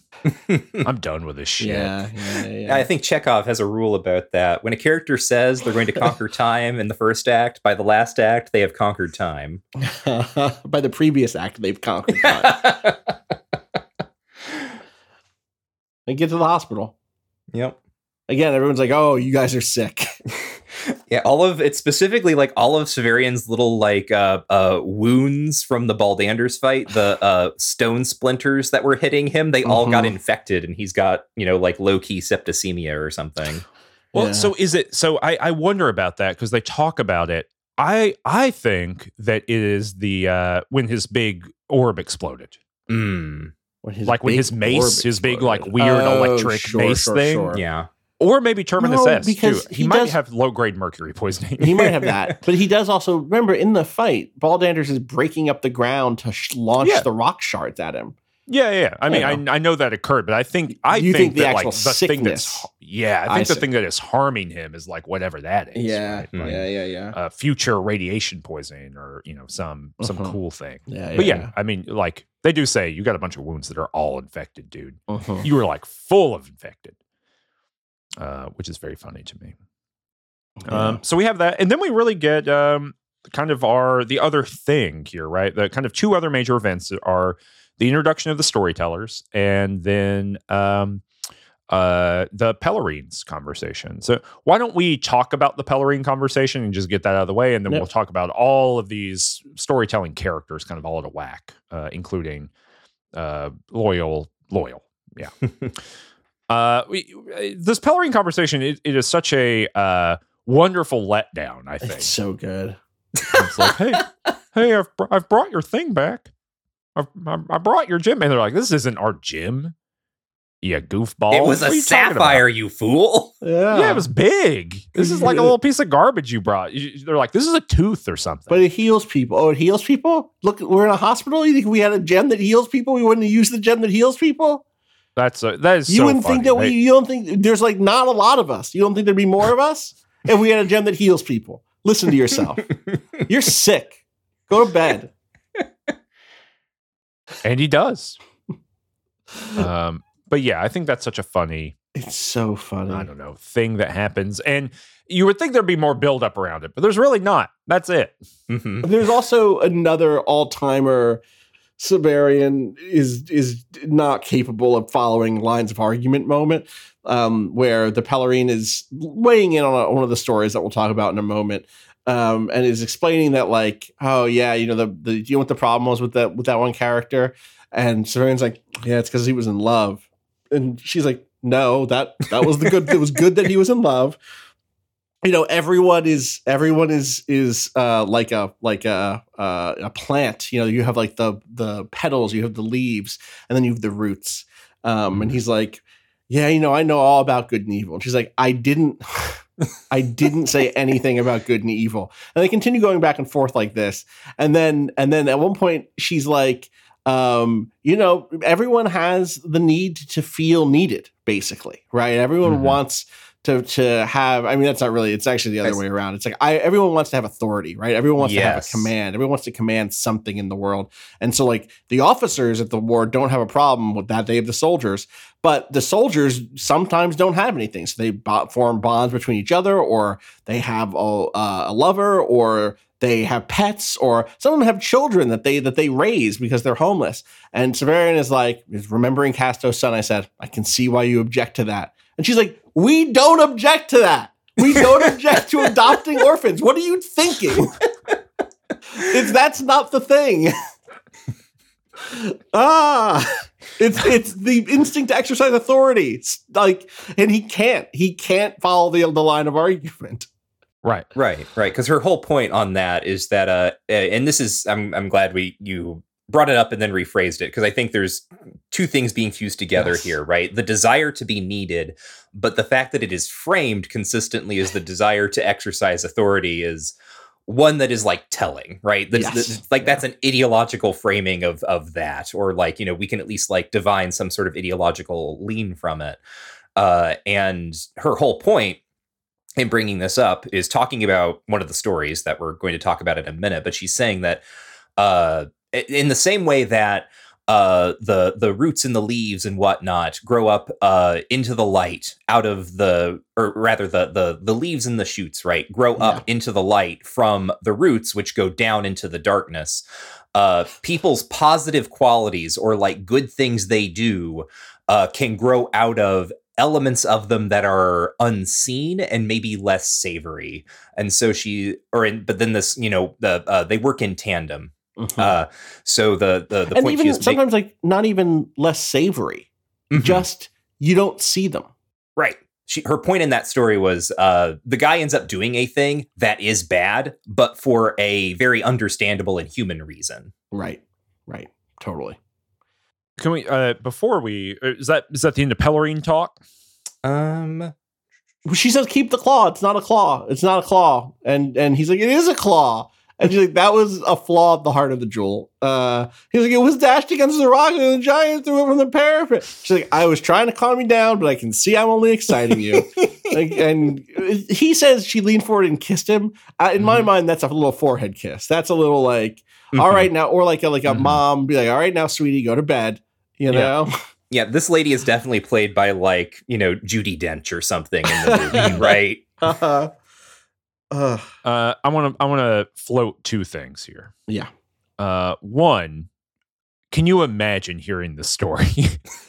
a gi- there was a giant who could float good in the air. And then he smashed me with his mace, so that's fun. yeah it's very funny Number two, I've just considered that maybe when Dr. Talos told us that they found a baby baby, then maybe that was the baby. no you said this last episode Did I? Yeah. I'm a genius No, twice. I said this Okay, last Michael episode, this and then you shot me down. Did I? I said it. I said it can't be the baby. yes, Well, you said, yeah, I think you said When I they say ate it, that it's baby. smart, and when you say it, I don't like it. Didn't it. they eat that baby? Did they eat? Am I imagining? no, they ate the baby pig. They ate the baby pig. They ate the baby pig.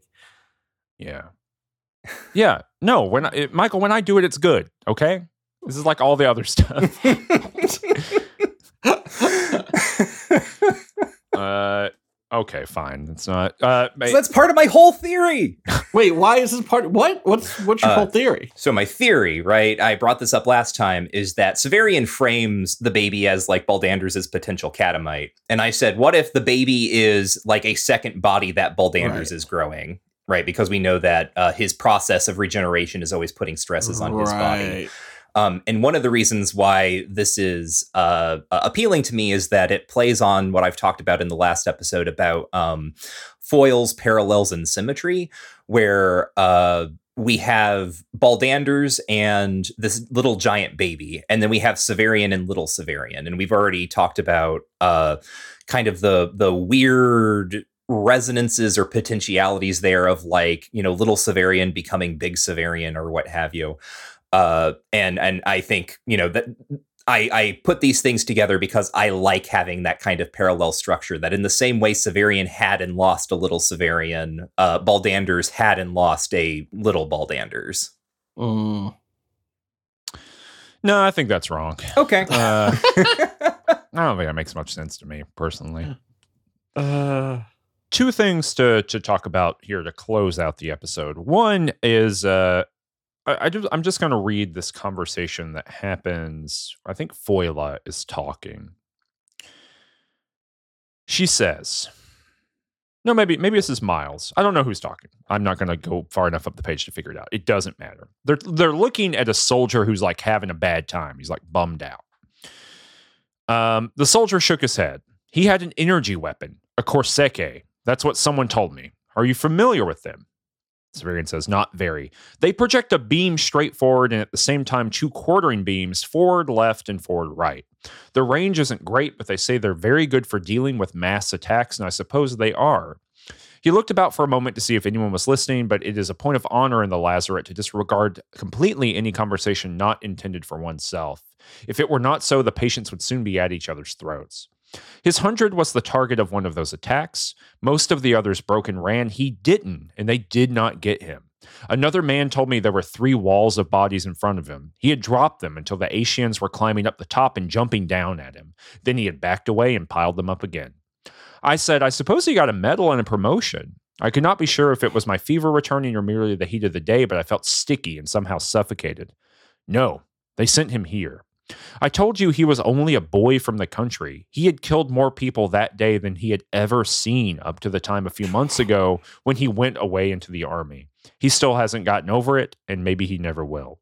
Yes? It seems to me you might be like that. I don't understand you, I said. You talk as if you've just come here from the South, and I suppose that if you've left your legion, that's the safest way to talk. Just the same, anybody can see it isn't true. People don't get cut up the way you are, except where the fighting is. You were hit by rock splinters. That's what happened to you. And the Pellerine who spoke to us the first night we were here saw that right away.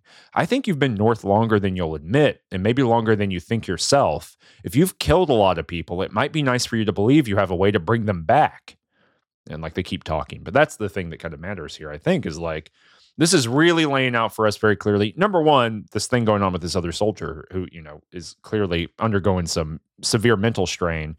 But the other one is that the uh the dead resurrection stuff going on here, right, is getting really neatly allegorized Mhm. into the torturing and lictor and executioner stuff going on here, which is like they are opposite sides and the grace of the claw counterbalances all the the horror and murder that Severian's done so far. That's going to come up again later, I think. I think it's important. I just want to hold it. I also want to float. I, I think that other soldier soldier that might be Gene Wolfe. Um, because I looked up his uh his action. You know, like did he? Because you know he went to Korea. He Mhm. did see combat. Yeah. Mm. Um, they did give him a laser gun. Yeah. Mm, Uh, no, mhm. no, but but you know, I, like I do think there's some some uh, purposeful narration going on here, or narrativization of like what is war like. Well, modern war is they give you a machine that kills people, and uh, especially for people, you know, in in uh, who are are are brought into the military, right? The people who are um, uh, really heavily recruited into that service you know this is your this is the mechanism to get you around the world and it's also a murdering mechanism and so i do wonder if there's a little bit of self-insert here Yeah. um, Yeah, that line that's like, you know, saw more people than he ever had Yeah. in his Yeah. small town, basically, and or not saw more, killed more that Yeah. day than he had ever Yeah. seen before. Is just like brutal. Yeah. Mhm. Uh, so uh, you asked last time, Cameron, you know, do we know if Gene Wolfe saw combat? And as you've discovered, Mm-hmm. he did. The uh, uh, uh, actually about the author at the end of this book mentions quite specifically after he uh, was drafted. And I and this is notable, right? Like I think it Mm-hmm. notable that the biography frames it as he was drafted, right? He did Mhm. not like Yeah, join the war, but he was drafted, and he was awarded the combat infantry badge during the Korean War. Another thing that's relevant here is um, uh, Brian Phillips uh, in 2019, when Wolfe passed away, wrote a kind of uh, obituary retrospective about Wolfe for The Ringer. And I'm just going to drop this into the Discord for y'all. Um, and he doesn't, you know, like cite his sources or anything, but I assume that this is all all fairly accurate and drawn from interviews Wolfe gave and everything. And uh, it is mentioned in this obituary um, sort of like talking about Wolfe's experiences when he's drafted and when he comes back. Uh, uh, uh, Phillips does not say it this way, but he describes Wolfe having symptoms of PTSD, of like hearing Mm. loud bangs outside and like dropping to the floor, and his family having to deal with that. hmm Um, yeah, I'm not surprised. I mean, th- this is a. We're going to get more of this, obviously, going forward. But you know, there's a there's a bit of a meditation on war, and this character. This is such a weird scene in terms of this is not the kind of scene that appears, you know, across the, these novels. Like, let's have a conversation. Look at that guy over there. You ever think about that guy? Like, normally that gets um, yeah. abstracted up, right? You know, we get big, heady conversations about what is war. You know, you can imagine the Claw of the Conciliator version, you know, the the book, you know, uh, of him talking to Jonas and having a very abstract conversation about war and authority, blah blah blah. Uh, this is a a deeply personal conversation about what what are the outcomes of killing people, and we know it by evidence, and the evidence is over there. This guy, this unnamed character, who, as far as I know, does not come up again um, who is feeling war, you know, the the reality of war. So I just want to peg that, you know, so people, um, if you if you're curious to checking that out, it's on 232 of the big omnibus version, but that seemed to be pretty heady to me. Um, let's talk about the the storytellers. Because that's actually where this comes in. This is like an insert in the middle of that. Mhm. But Mhm. we got Miles, who's the soldier, Foila, uh, who is uh, she's a hussar. She's a blue hussar, right? Um, Melito and Halvard. I don't know what they are. We're told. I just don't remember. And they have all been wounded or removed from battle in some way, and they are here, and they don't want to go back to war because war is bad. Because war is bad. Yeah. Mhm. War is sucks, and they like are definitely believe that they'll just be killed. You know, there's there is no belief in the cause here whatsoever. You know, the uh, uh, all the way back in Saltus, people are all about the war, right? And Mhm. like the power of the war and the importance of the war, and oh, you got to get those Ascians here. Uh, people are just like trying to get by on the front line, and they don't want to go back to war, but they also want to get married. Melito and Halvard are competing for Foila's affections and want to. They're using a storytelling contest, as Michael you mentioned earlier. Severian's the judge of it. Um, so yeah, what do y'all think of these characters? What do you think of the stories they tell? As I Yeah, said, don't- Go ahead. Oh, uh, as as I sort of uh, began this, um, there there's I feel of two minds about what's going on here. One is I am a guy who loves a digression, uh, not you know universally or totally, but like I love uh, the the story about the story, right? I love it when uh, I'm reading a science fiction novel and it's like, hey, let's resume uh, this old, like, you know, very, very old format of a bunch of people in a place are telling stories to one another. And then we're going to have like a bunch of little inset stories. I really do like kind of the overall device. Um, and at the same time, uh, as I suggested at the beginning of this episode, uh, th- there's a real way that this feels like Gene Wolfe split the last book into two books and now needs to come up with a way to make this last book longer. Yeah, that's fair. For what it's worth, I I- need this right now. Like we got a real light reading here coming uh, off of a uh, a big dramatic conclusion to the last book. The book needs this. Maybe is really what I'm saying. Because if we were going to jump into whatever the rest of this is, whether that's more war stuff or more theology, being able to start with here are some people talking about themselves and their places in the world by way of stories that they tell. Mhm. really primes me. One, it's easy reading and uh, it's good reading. It's it's simple. It has the sort of like, you know, the the two stories that we get today. Uh, the first is, uh, uh, you said before, it's an inheritance story. Uh, you know, uh, the elders of a family are dying. You know, the the who own all the property, and so they say, "Hey, look, our two are you know, the, there's three sons, and two of the sons don't look like they're going to get married." Um, uh, hey, okay, the older one gets the land. Then when the older one dies, the the younger one gets the land. And when that one dies, the third one who has a who has a family will get uh will, will get all their land to split up among their own kids down the line, right? Uh, and then oh, there's a murder. There's a there's a, a driven by the desire to lead to someone falls in love, right? One of the one of the the uncles who's supposed to not get married falls in love, and then there's a betrayal, and there's there's uh, a murder out on the on the sea while they're sealing. Um, a real classic type story. And the second one, like you said, is kind of a not an Aesop's fable, but like uh, that style of the the the chicken and the Mhm. angel and the eagle, and you know this this rooster thinks he's hot shit, and you know this kind of mythologized animal animal tale. Mhm. Um, uh, and both of those styles of story just go down so smooth compared to a lot of, and I and I mean that in like the, it is like a really light beer. Like um, you get you get a little you get a little uh, morality play. You get a little bit of stuff to chew on. You're getting some light characterization about these people. You're getting a little Mhm. bit of world building here, right? Wait, because wait, wait, wait, wait. We gotta go back. what's up? You're chewing on your light beer. I'm chewing it. I freeze it. Mhm. I make a little Oh. popsicle.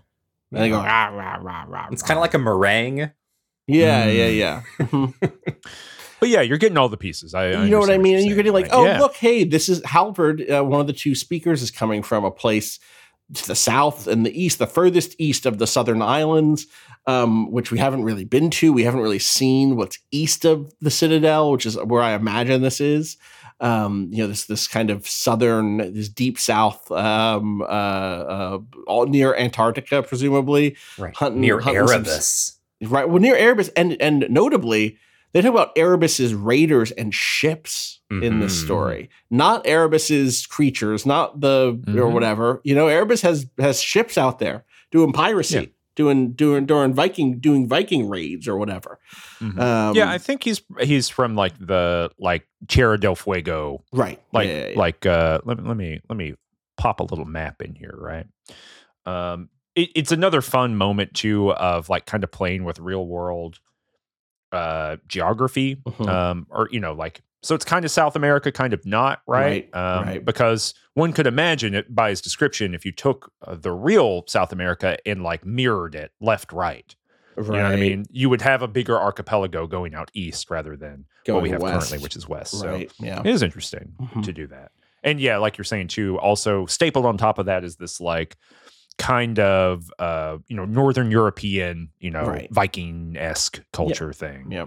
Um and and and truly it i i there is something about starting the book this way that is i think you know this book starts by being like you don't know what the fuck war is Mhm. and then and then following that up by being like hey let's spend time with four people who have been at the front you Mhm. know uh, who've gone through it who don't want to go back to it how are they relating to each other? How are they clawing out a little bit of uh, humanity for themselves? And the answer is like a rivalry a love triangle because that's what's happening like you said right? Is is uh, melito and halvard are both vying for the hand of foila uh, in marriage and neither of them have shit.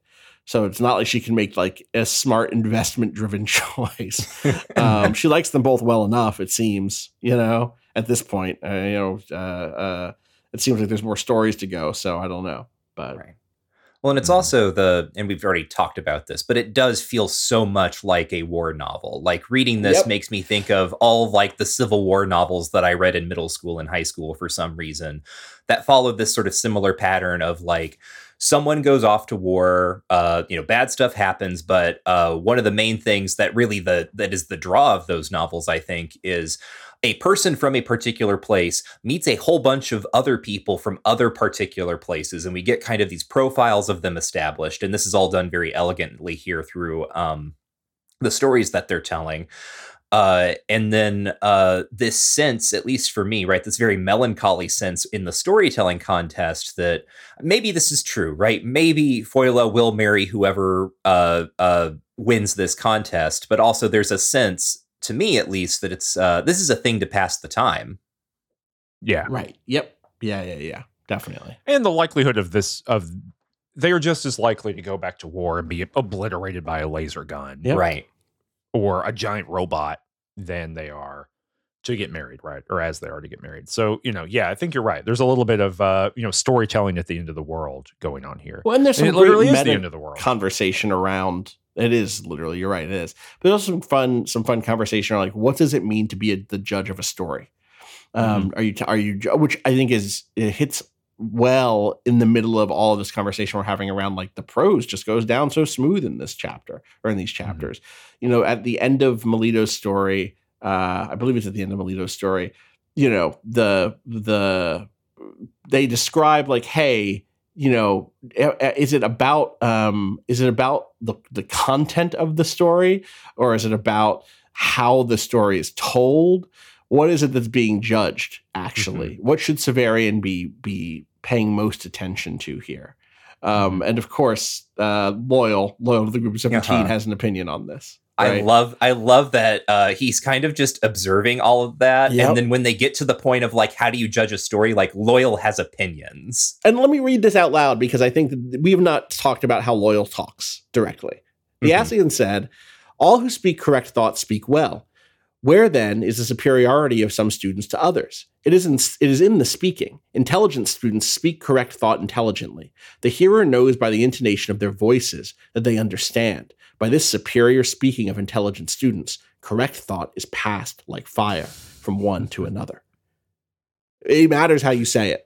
Mhm. And like Foila, Foila is also interpreting for everyone else uh, because Yes, what is right. what we learn shortly after Severian wakes up and meets Loyal is that Ascians uh, only speak in uh, quotations from an approved text. Mhm. that is their their deal. Uh, you know, think Mhm. of uh, the famous TNG uh, Shaka the Walls fell. Uh, Uh-huh. Except rather than being like, "Hey, what if we what if we were trying to uh, tell a story about the importance of metaphor in communication?" Uh, we were mainly just talking about how communists uh, want to control your thoughts. Uh-huh. We were mostly mad at at leftists uh, who say that you're writing a, you're you're speaking against you know uh, uh, the the the approved you know like Mhm. you're going outside of the political lines here right Mhm. Yeah.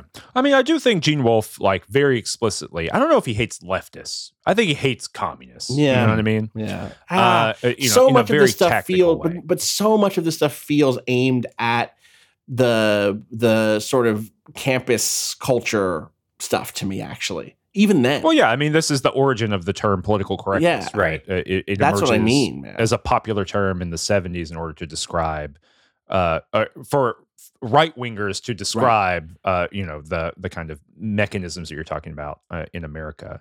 I I, It I is have a- explicitly a- communism in the sense that, or it is explicitly, the, the Ascians seem to be uh, not explicitly, but there is a populist, you know, um, again, everything that Loyal says is this sort of quote, is this sort Mm-hmm. of dogmatic, which the irony is not lost on me, um, this dogmatic uh, statement about the people and how the people do right, Mhm. or Yeah. the, you know, uh, you know, at one point someone says, "Well, wait a second. How can there be? How can something new get added to an approved text?"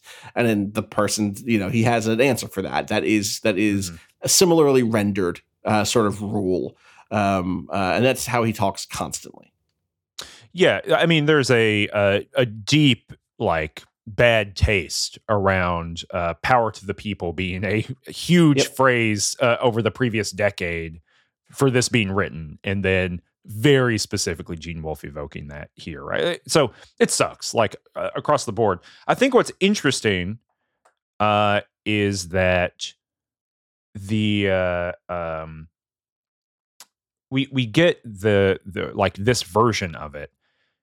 I have a slightly iconoclastic reading. I think that I think this is also aimed at science fiction fans Ooh. that's fun. Say more. who. Well, I just think right, like the uh, you know you've read from the reviews, Michael. You know what I mean. Mhm. Like for some people, this doesn't sit well at all.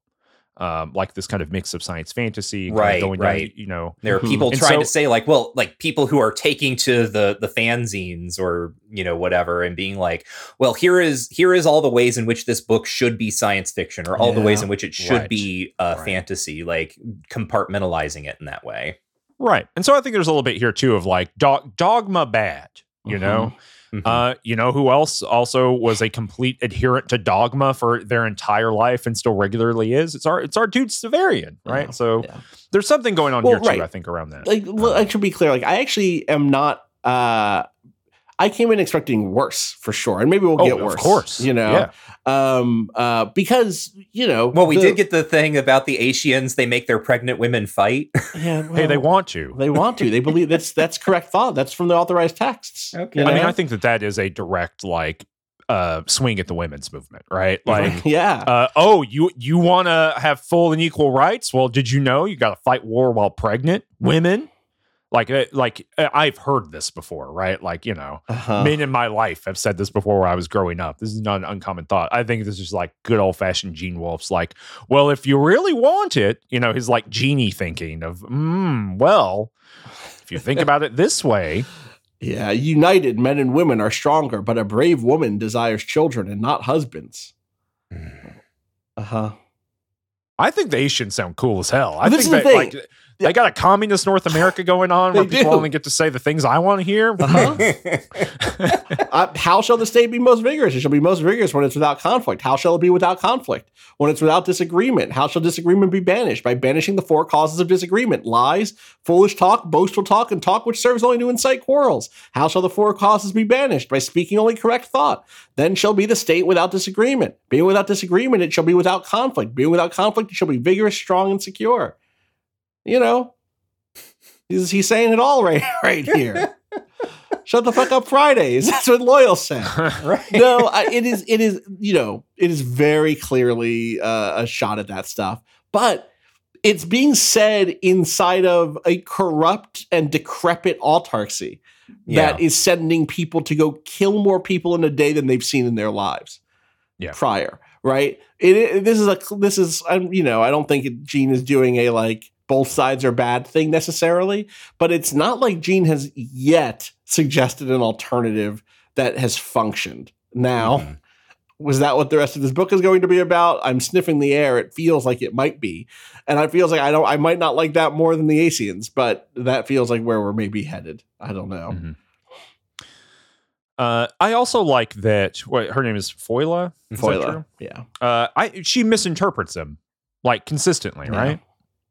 Like uh, loyal is saying things, and she like gives a very linear interpretation. I'm I'm not exactly sure her interpretations are correct. or is always right. Yeah, Mhm. Yeah, they don't feel like they feel like uh, the way that they are assuming the Ascians are are talking, right, is not the way. I like that too. Mhm. Um, I also love their speculation of like, well, how do they how do they unload a cart?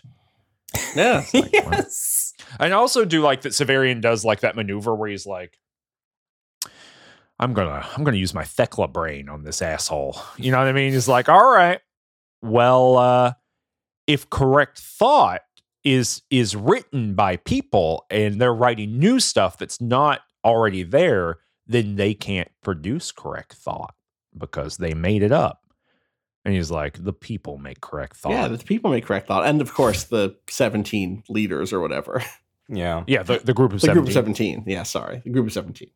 All these people from like 1960 forward, all these science fiction, you know, this is the commensals in The Left Hand of Darkness too, Mhm. right? Like everyone loves to make their like communist group parody, you know, Mhm. the, the the party leader parody, not parody, allegory commentary. Who cares? Yeah. Um, know, let's dive into these Everyone wants a gang of four, except this is a group of seventeen. You know, That's right. That's right. Whose From urine gr- is the wine of their subjects, right? yeah, uh-huh. Yeah. yeah. Totally different. Very different than everyone having to be like, um, whose whose butthole shines gloriously in the sun. Uh, under their breath constantly so they don't get killed by a space laser or whatever they think is going to happen to them, right? and it might Um, because the aliens are just hanging out with space lasers at the theater. Yeah, who knows? Who knows? It's not going great the down here. This is what got open carry. They got open carry. They do. The Cacogens believe in the one good guy with the ray gun. It's not good down here. No, it really isn't. No. Did you Uh, hear about what's happening in Nessus? Nessus is like a rolling, constant riot, and the police are like, "Yeah, well, what are you gonna what are you gonna do? This is the way the world works." Is Nessus your Chicago? Is that what That's you're? this is yeah, this is where I'm going. This is the Nessus- character. Every, I'm everyone, everyone at the House Uh-huh. Absolute is like, I don't know, you can't walk ten The feet south side in of Nessus. Nessus. Right. Yeah, uh-huh. Nessus Nessus eliminated cash bail and it's a mess now. oh, Very Lord. good. But yeah, that actually is what's up. yeah. like weirdly enough, Mhm. they're stealing chairs in Nessus. It's like one of those things. Like occasionally they get a thing right. They're like people just go and they start taking chairs out of buildings. No one can even stop them. They've closed fifteen chair emporiums. Na- the national chain. Oh. And you're like, okay, well, that I guess that is technically true. They are stealing lots of chairs in Nessus. I mean, you know, Yeah. Well, then you also have to get the opposite, right? Which is like, I think the the Commonwealth would just be better if Nessus had more seating. You know, the more public seating. People are stealing chairs because there's not enough public seating in Nessus. That's the only thing wrong with the autarky is the people inside of it don't have enough seating or bathrooms. Everything else is good. The military part of it, great. Don't worry Mhm. about the rest of it. Let's just get more Mhm. comfortable inside of our. I think it's important. We should have. I, you know, occasionally I'll be on the road and I gotta get off because eight Ulans with glowing blue spears come by. I think it'd be better if we had ten Ulans yeah. and also some public seating. I think that would resolve I'm- the issue. I would love 20 Ulan. You know what? 20 Ulans and also let me have porta potties throughout Nessus. That's all I'm saying. Mhm. I was listening to this really great interview with um, the captain of the Ulans, who was explaining in very clear detail why the Ulans are so important. Ugh. Okay, let's talk about Halvard's story. No, chief of Ulan International, uh, the, the the key Ulan advocacy group Ugh. in the Commonwealth. They think that the the spear should be purple Instead of blue. instead of purple blue. was the original color. for- they were originally purple Right. and we lost sight. We made them blue. And I think it would be sad. better for public safety if they were purple because that would mean they were more on fire. They're more on fire with the purple light. Yeah. Uh, yeah, so we got two stories. Sorry, Michael. Yeah. we got two stories. We got Halvard's story of the two sealers. I love that it's called the two sealers, by the way. Yeah. Literally meaning people who seal, you know, Mhm. who hunt seals, as opposed to like closing things up. Gene, you scamp. And then we get the angel, the the cock, the angel, and the eagle. Yeah. Mhm. This Uh, angel's kind of a punk.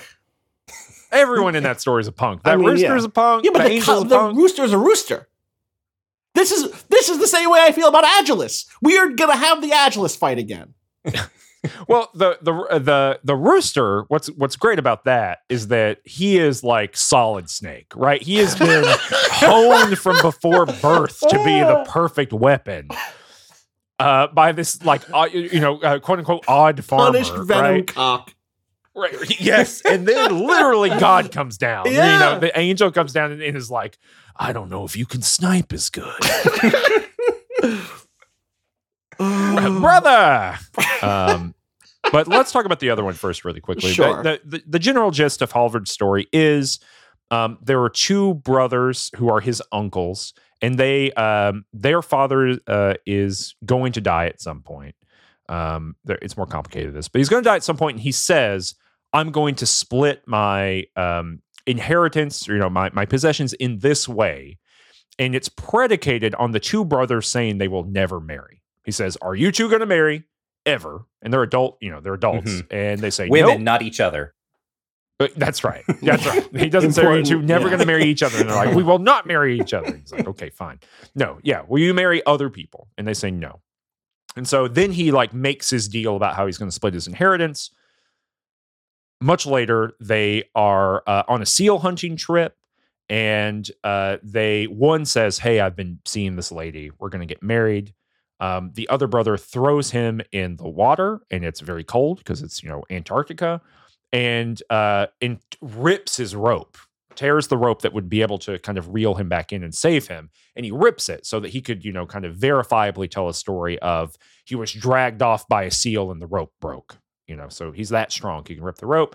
The other brother, as he is dying essentially of of cold water, um, uh, you know, he's free. He's Titanicing out there, right? Uh, you know, Jack on the on the boat or on the on the board. He whips his knife out and cuts the rope, right? So making it appear as if the other brother had had sliced his rope rather than it being torn by a seal. The murdering brother goes back to the uh, to, to the village and says he got dragged off by seal. He's dead. They like hang up. Uh, they you know put his uh, uh, jersey in the rafters.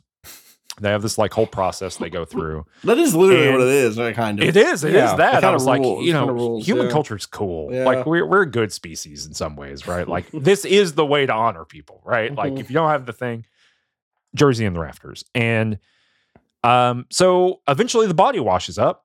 It's got the rope on it that's cut, and they hunt him across. They hunt the surviving brother, um, the killing brother, the murderer brother across the island, and they catch him. And I think he's he is killed, right? No, th- no, They there no kill him. blood. They don't kill him, but he, what happens to him? At They the tie him end? up so they can talk to him. Mhm. Remember, because because the, Yeah. they adopted the northern law Yeah. against kinslaying or whatever. Yeah, Right. but what happens after that? Oh, anything? We don't get into it. I don't think they do. That's interesting. Also, I love that his name is uh, uh, Gundalf, Good name. yeah. Strong name. Gandalf's brother Gundalf. Yeah.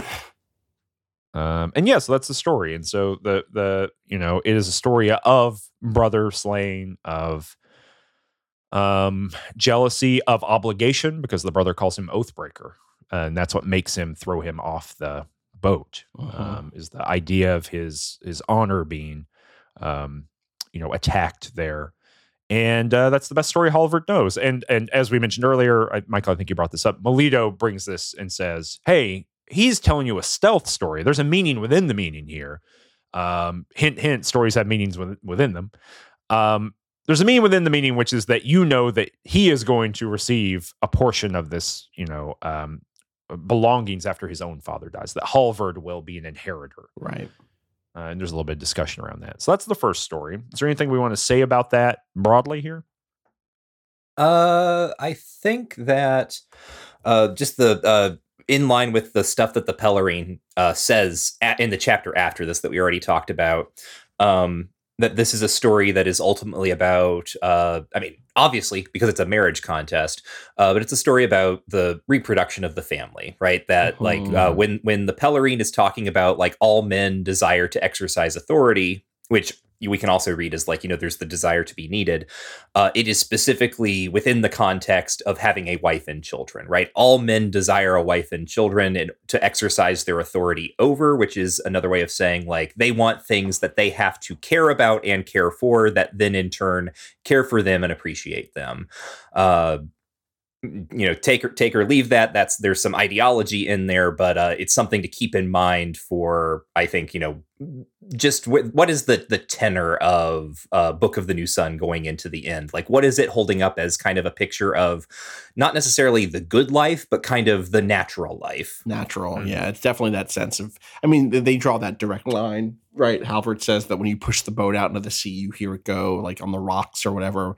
My wife, my children, my wife, Mhm. which is very funny uh, to just read it in raw text. Like it's it's meant to be this kind of not sentimental moment, right? But it is meant to be this moment about sentimentality. Um, but yeah, uh, it is said that as a man pushes his boat out over the shingle, the sound the bottom makes grating on the stones is "my wife, my children, my children, my wife." Which, when I really like that again, sounds like a drill tweet. So.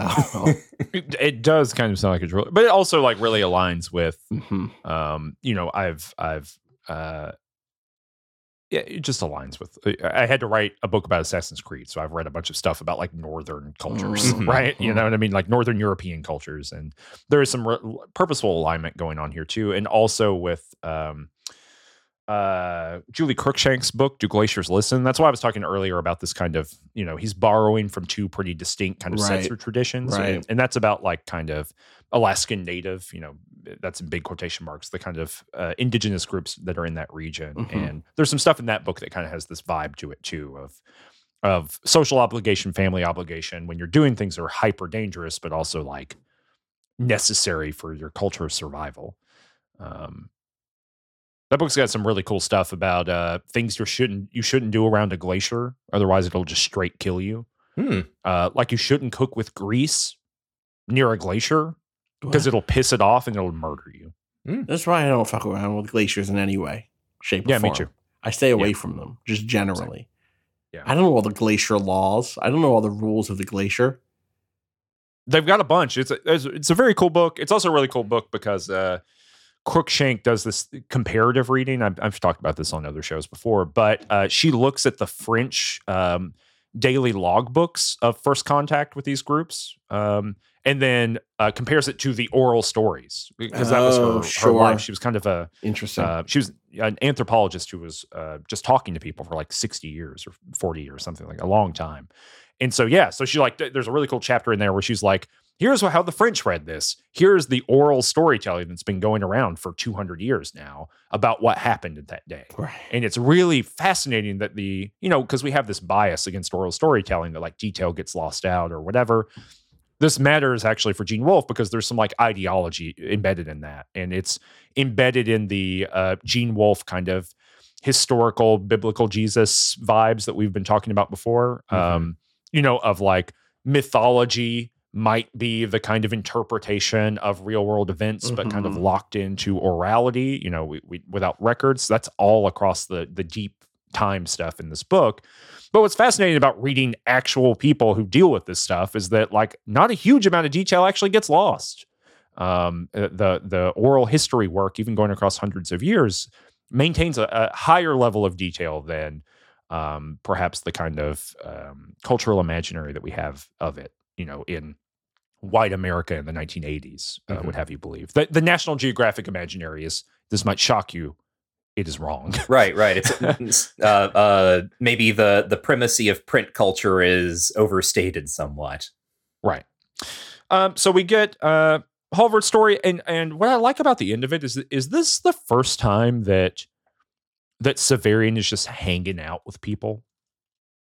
I think in a long time, at least, right? hmm I don't even know if it because the There's- only other time I can think about that is like him with uh, Dr. Talos in the yeah, crew, and the right? crew. But like yeah, those those are I don't know, like that Or doesn't feel like being a a, hang, like it's so child, pl- right? Being a child would be the other one, but um, It's different. I was- it's different. I, I was reminded of the floating islands of Lake Diuturn and told Halvard and the others about them, though I did not describe the fight at Baldanders' castle. We talked in this way until it was time for the evening meal. Yeah, I love that actual whole paragraph. There's like a real um there's a rhythm to it. There's like a quiet end of the afternoon.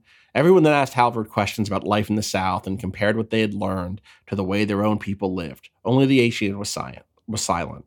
I was reminded. I was reminded of da, da, da, da. There was something about that whole chat, that whole paragraph that has, again, like the genre that it's in. The prose feels different. It is. It is a sleepy late afternoon, early evening, waiting for the meal to come. No one can go do anything. Everyone's sick or in recovery. You know what I mean? Recovering from Mhm. wounds. Um, uh, it's I. It is. It is an affective space that I don't know that we've been in. Well, it's really descriptive in the way that, like a Hemingway, Yes, uh, 100%. you know, like for Yeah. whom the bell tolls. Hemingway is, is you- God. Yeah, Hemingway is in this whole section, huh? Yeah. where you, where you know what's happening. You can, you know, it's got a, a very strong image, but we we don't get dialogue. you know, Right. We don't get any. We're not in that moment. We are seeing that moment, um, and that's that's important. But yeah, I think I think those like Hemingway, you know, po- post World War One novels. I was gonna say, even the sun also rises. There's some. There's some of that, Mhm. like, even in the conversation with the Pellerine, there's a little Mhm. bit of that, like Hemingway protagonist who is being told that he's misapprehending something from by Mhm. a woman that he is uh, overwhelmed by. You know, um, Mm-hmm. there's there's yeah. I, I'd be curious to know if Gene is uh, what Gene feels about Hemingway. Oh, he, was, uh, he probably had some like wild ass bad opinion about it. I That's- just, like I'm that's just in my gut. I Yeah. believe that. I have no reason to Uh-huh. to actually believe that. But um, but then we get Melito's story, which is a little bit more complicated. I might need. Well, you know what? Let me just kick it over. Michael, do you want to summarize What? Melito's story? I don't remember how Yeah. this story goes. Okay, well let me. I'll. There's I'll a my rooster best. and he's an asshole. Um, and his pride there's a, calls. There's a wild Yeah. rooster. Yeah. Yeah, Yeah. Like you said, it's it's an That's animal it. fable. It's like Chanticleer, right? Uh, he Yeah. he gets too big for his britches, and then he ends up uh like in a duel with an angel, and the angel gets one better over on him by uh swapping out himself for an eagle, and the eagle whips his ass. Uh-huh.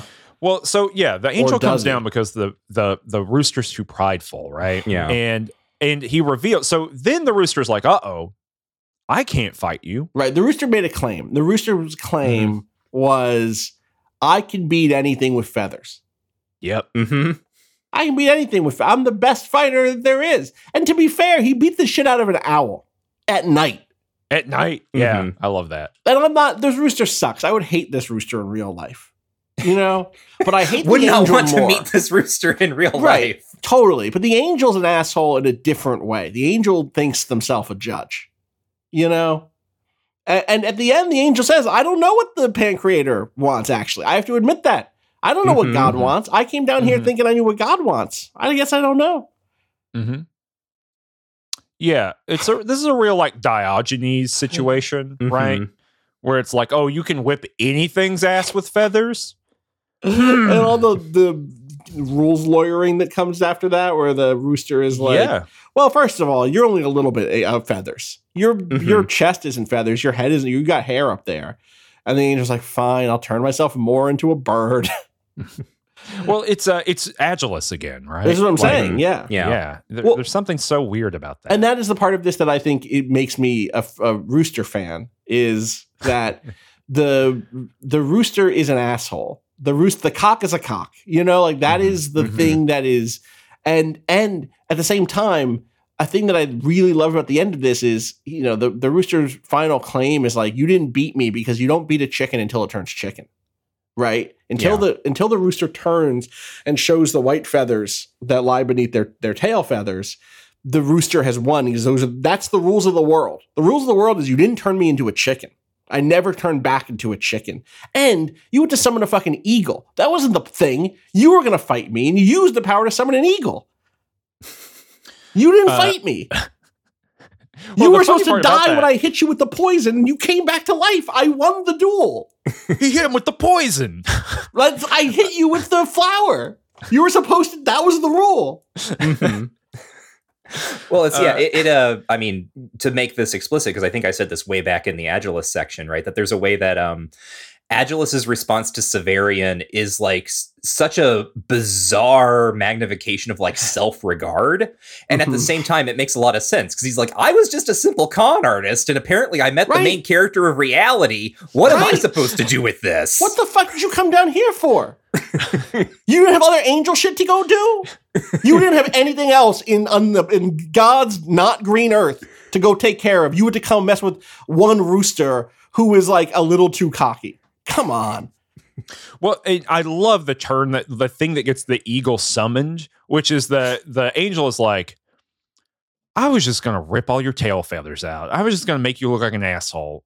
Now I'm gonna murder you with my buddy. Right? You know, like there's an escalation that happens there that's so wild. And I guess, right, like if we go back to the Agilus, the eagle is Agilus. Or the eagle is Severian. The Eagle sorry, Severian. Yeah. Yeah. Right? Like eh, there's just this thing and its only job is murder. Yeah. Mhm. And like, you know, sorry. Doesn't have an opinion also- about it. Remember at the end of the story, he goes and he he talks to the eagle, and the eagle looks at the angel but doesn't say shit. Yeah. Yeah. That's not his job. Not his job. He obeys. Uh, uh really really great detail here is the first uh uh argument that the cock has against the angel which is like well you're an angel and you can shapeshift. So this is obviously unfair. And the angel gives up its ability to shapeshift. It like pulls it out of itself and hands it to a goose nearby. And the goose uses the shapeshifting ability to turn itself into a cooler kind of goose. But that's it. Otherwise it's very well behaved it hangs out. It hangs on to the power. It doesn't give it away. It's it's yeah. It doesn't bounce 100. percent Because presumably the angel has other other important powers. The angel would have sicked uh, the eagle on the on the gray goose, the gray salt goose. Now you know. well, there's a fascinating because it is like an animal moral fable, right? Mhm. And the moral is like normally in this kind of like Boethius style story, right? Like you're going to cash out into something or an Aesop's fable, right? Yeah. You, you cash out into something fairly direct. The moral here is wild. uh, The eagle looked at the angel when he heard what the cock said, and the angel looked at the eagle. The Pancreator is infinitely far from us, the angel said, and thus infinitely far from me, though I fly so much higher than you. I guess at his desires. No one can do otherwise. He opened his chest once more and replaced the ability he had for a time surrendered. Then he and the eagle flew away, and for the time the salt goose followed them. That is the end of the story. Who's the cocky one? Really? Yeah. It's the angel who couldn't stand to see the rooster fly near him. He's flying higher than you. Mhm. You know, very important that the angel lets us know that he gets to fly higher than us. Melito doesn't have any property. Unlike Halvard, who is closer to having property than Melito is. And this is a Halvard's point. Halvard's like, ah, I get it. You're like the little rooster. You're the little clever rooster who got his ass kicked, but is still kind of like gonna win win out on the end in, in terms of like dignity and honor. And Melito's like, no, no, no, that's not my play. There's something here too about witnessing because you'll notice that the goose turned itself into a salt goose. Yeah. And at the end, it's still a salt goose. Yeah, it stays Mhm. and, And flies it away follows with them. them. for a little while. Yeah, Yeah. yeah. I don't know. Well, the thing that the place that I went originally was to Jacob and the angel, right, Mm, or God, mhm. depending on With the the reading. wrestling angels. The rest. Well, yes. Is it wrestling an angel or is it wrestling God? It depends on the translation and your interpretation of the story um, and what face of God means. Uh, but but then they don't actually fight. I think that that's that was such an, a really fun pivot, right? Like I expected this to be like, oh, the rooster wrestles the angel, does the Jacob and the angel, you know, wrestling thing all night, and um, which of course also then wraps back around, right? Because uh, this also determines a dietary r- law, right? The the Jacob and, and angel wrestling is part of why you can't eat certain meat near the where the joint connects to. I want to say because Jacob's leg gets dis- dislocated in a special way. Um, anyway, maybe I'm half remembering that. Maybe that's incorrect. Mm, yeah, Uh, yeah, you're too deep for me. Yeah. Okay. Well, this Can't is help this out. is how the ship goes. But then the fight just doesn't happen, right? The angel and the rooster don't do it, and instead there is this proxy who gets brought in. Um, and they don't even really fight. They he fucks up the rooster, and the rooster hides under a under like a, a you know a little wagon or something, an old cart um, for a little bit. But this is not the epic battle between the owl and the and the the rooster, or between Jacob and the and the angel. Um, so it was interesting to see like the taking the the road off of this other very popular biblical story. You know, Mhm. Yeah, and then just to, uh, I guess, pull out some of the interesting subtext around that goose, like specifically the transformation is that it goes from a domesticated goose to a wild goose. yeah, And that's just that's just a thing that can happen. And when it's a wild goose, it can follow the angel and the eagle for a time, but just for a time. nature. People love it. People love to think that there's a thing called nature. Uh, you know, it's over there. Yeah, yeah, yeah. It's in the park, right? That's where we keep it. Mhm. Surrounded on all sides by uh streets. so you can know really where it is. I've played I've played SimCity. The rest of the city, there's no nature in it, though, right? The streets don't have That's any right. nature. It's just the. Right. Yeah. Okay. That's good. Yeah, yeah, yeah. Oh, you're thinking of culture. Oh, I see. Culture ends where nature begins. That's right. Mhm. Right. A Mhm. person is nature until culture happens to them, Yeah. and yeah. uh, we should become nature again. You gotta gotta You- get rid of the bad culture. Right. I'm gonna That's go right. get myself lobotomized to just to do that. hmm I Nothing weird about I know that. some guys you can meet up with uh, afterwards.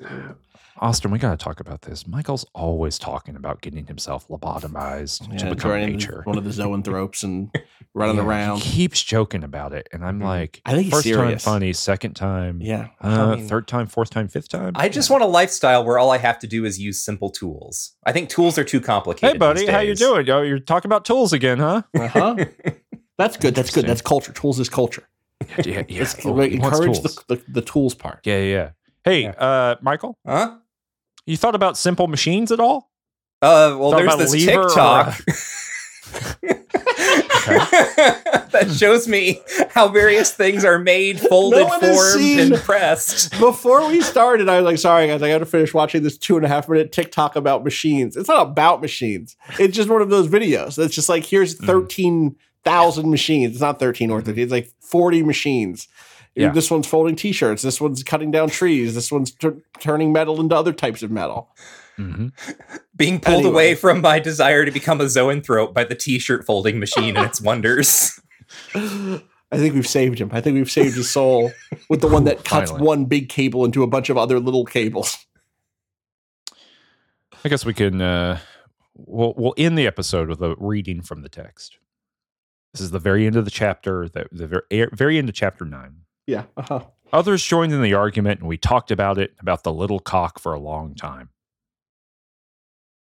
God damn you, Gene! Mhm. you scamp. It was cunningly done, little cock. Mhm. He Mhm. knows. He yeah. It's knows. the 80s. Come on. Yeah, he's about it. Well, so that's the first bit of uh, th- this book. We'll be reading two more kind of big chunks, and the last one is real explosive things going on. How do you? Because you know, imagine from this vantage point, how do you end this thing? You know, Mhm. um, He goes out there, out he wins it. the war. He he's he turns out he's like Captain America, Mhm. right? Okay, uh, Captain Commonwealth. Uh, Beats all the last of the the Ascians. Vodalus comes out. They do a lightsaber duel.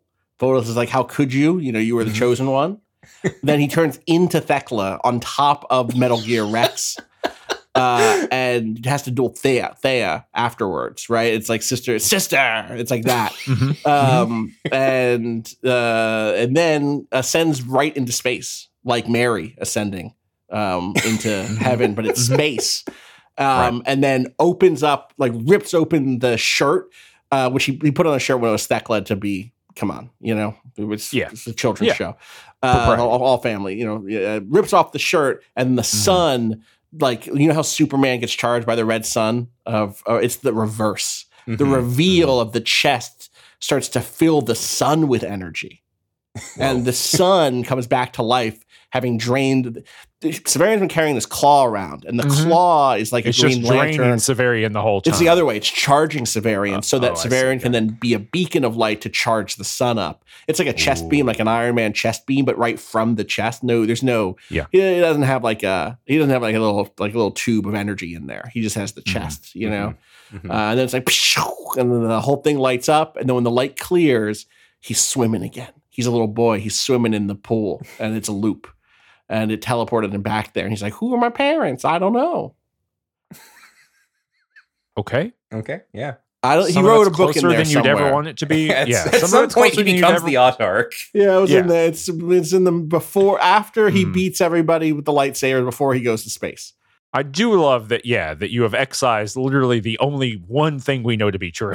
That's not true. And You know, we don't know. No, G G at the final. Then you turn the page and it's GW and he goes, "Gotcha! I wrote this book, idiot. Fuck. it turns out Severian is just I invented totally this."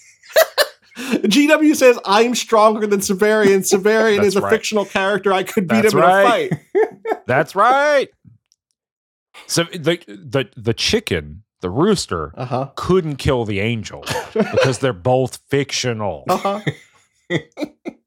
GW Do you ever is understand, real. though, Cameron, that also you can't beat him because he's fictional?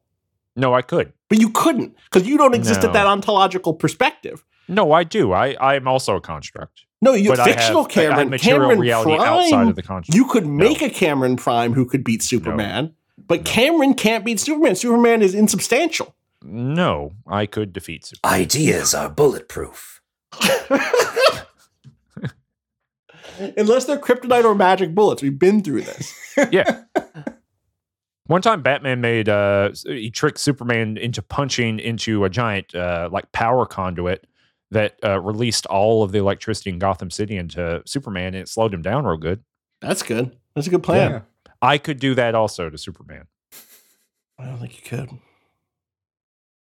I think you just I w- I would stand by the power conduit like this. indefinitely because Superman never. doesn't exist, and w- you'd be like, any day now, Superman's going to show up and punch this power conduit, and I'll slow him down, and then I'll get him. And he doesn't show up because he's fake, he would, Cameron. No, he would show. I would summon him with my uh, uh, capabilities, And then you'd be done because you'd summoned him to our plane of, res- of existence, and then he's real. but he'd have no power. Don't do that. Don't bring us real. Superman. Like the the same way that the, the the angel summoned the eagle. I don't want you to summon Superman. That that actually uh, that is the end of the story is when I'm constantly shit talking every fictional character and Disney unleashes the Hellgate. yes, Uh, you it's know, just in their, the end uh, of Endgame. It's that stupid portal scene for Right. real, and they're all looking for you. Yeah, it's uh, Gamesy, it's Superman and Batman. It's like Buckaroo It's, Banzai. it's, it's uh, Pennywise. It's it- right. Yep. Yep. It, it is Oh. the entirety of the pet cemetery. uh-huh. The mist starts coming. That's all that. Next episode, we're reading chapters 10 through 22. Big chunk of reading. Uh, it goes down pretty smooth, you know, in Okay. terms of the way that Yeah. this went down pretty smooth. This whole book is going to go down a little bit easier than the previous ones did. And by the time we get to the final reading for this, uh, it's going to go down real smooth because it starts going real fast. Gotcha. Um, you know, it's the very end of the roller coaster in that regard. So, um, but yeah, next episode, chapters 10 through 22. This show is uh, performed by us. Cinder Well wrote and performed the theme song. Sam Beck made the podcast art, and Jordan Mallory edited and produced the show. We'll be back in uh, a little while.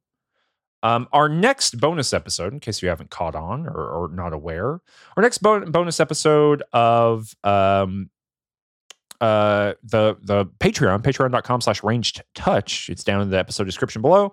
The next episode is the AD&D Monster Manual. It's the one with the big red dragon on it, if you're confused. Oh, wait, that might be all of them. It's the one with the centaur and the big red dragon and the troll on it. Mm. Uh, it's uh, good old classic looking stuff that's behind the paywall on patreon.com slash range touch. We got a bunch of other bonus episodes on there. We just did uh, Borges's book, uh, Labyrinths, and that's really fun. And uh, you can also get access to all of the other bonus episodes for our other programs. Michael and I just finished up Too Much Future, our show on Fallout, and we're taking a little bit of a break of that from that kind of show for a minute. Uh, partially because Danny and I are going to be starting the newest season of Mages and Murder Dads on Woo! Baldur's Gate 3 What? fairly soon in a couple months. And uh, looking forward to that. Um, it's going to be a lot of work. It's a lot of work. like It's a lot big game. It's a big game. It is a big I haven't beaten it yet, and it's uh, you know, Godspeed. we we both beat it in that first week. Um, it was really something. And now I got to do it again. Yeah. We uh so yeah, we'll be back soon. Patreon.com slash range touch in order to support the show. If you like this, please let other people know about it. The only way more people learn about the show is by word of mouth. We don't buy advertising, we don't put it on billboards, we don't do any of the classic things. We don't get uh take out a full page ad in Andy Warhol's interview magazine. We don't do any of the traditional things you would do to let people know about it. It's only through you talking about it. So if you like the show, if you like what we talk about, um, let other people know. Um, and uh, of course, a new season will be starting fairly soon, you know, toward the end of the year, uh, or maybe at the very beginning of the new year. Um, and we'll be deciding what that is um, uh, shortly. Book of the New Sun took like half a year. We're not going to take half a year on some of the other stuff. So that's going to be really exciting. We'll be back soon with more episodes of Shelved by Genre. Goodbye. Later. Michael, Where's you have a my poem poem? read. Okay, I'll do gotta the read a poem. Give me the poem. Poem. Poem. People at home are, are boom, boom, poem, poem, poem. You know, they're yeah, yeah, yeah. Uh, amid these stacks so straight and tall, with tomes lined end to end, how are you to find your way? It's shelved by genre, friend.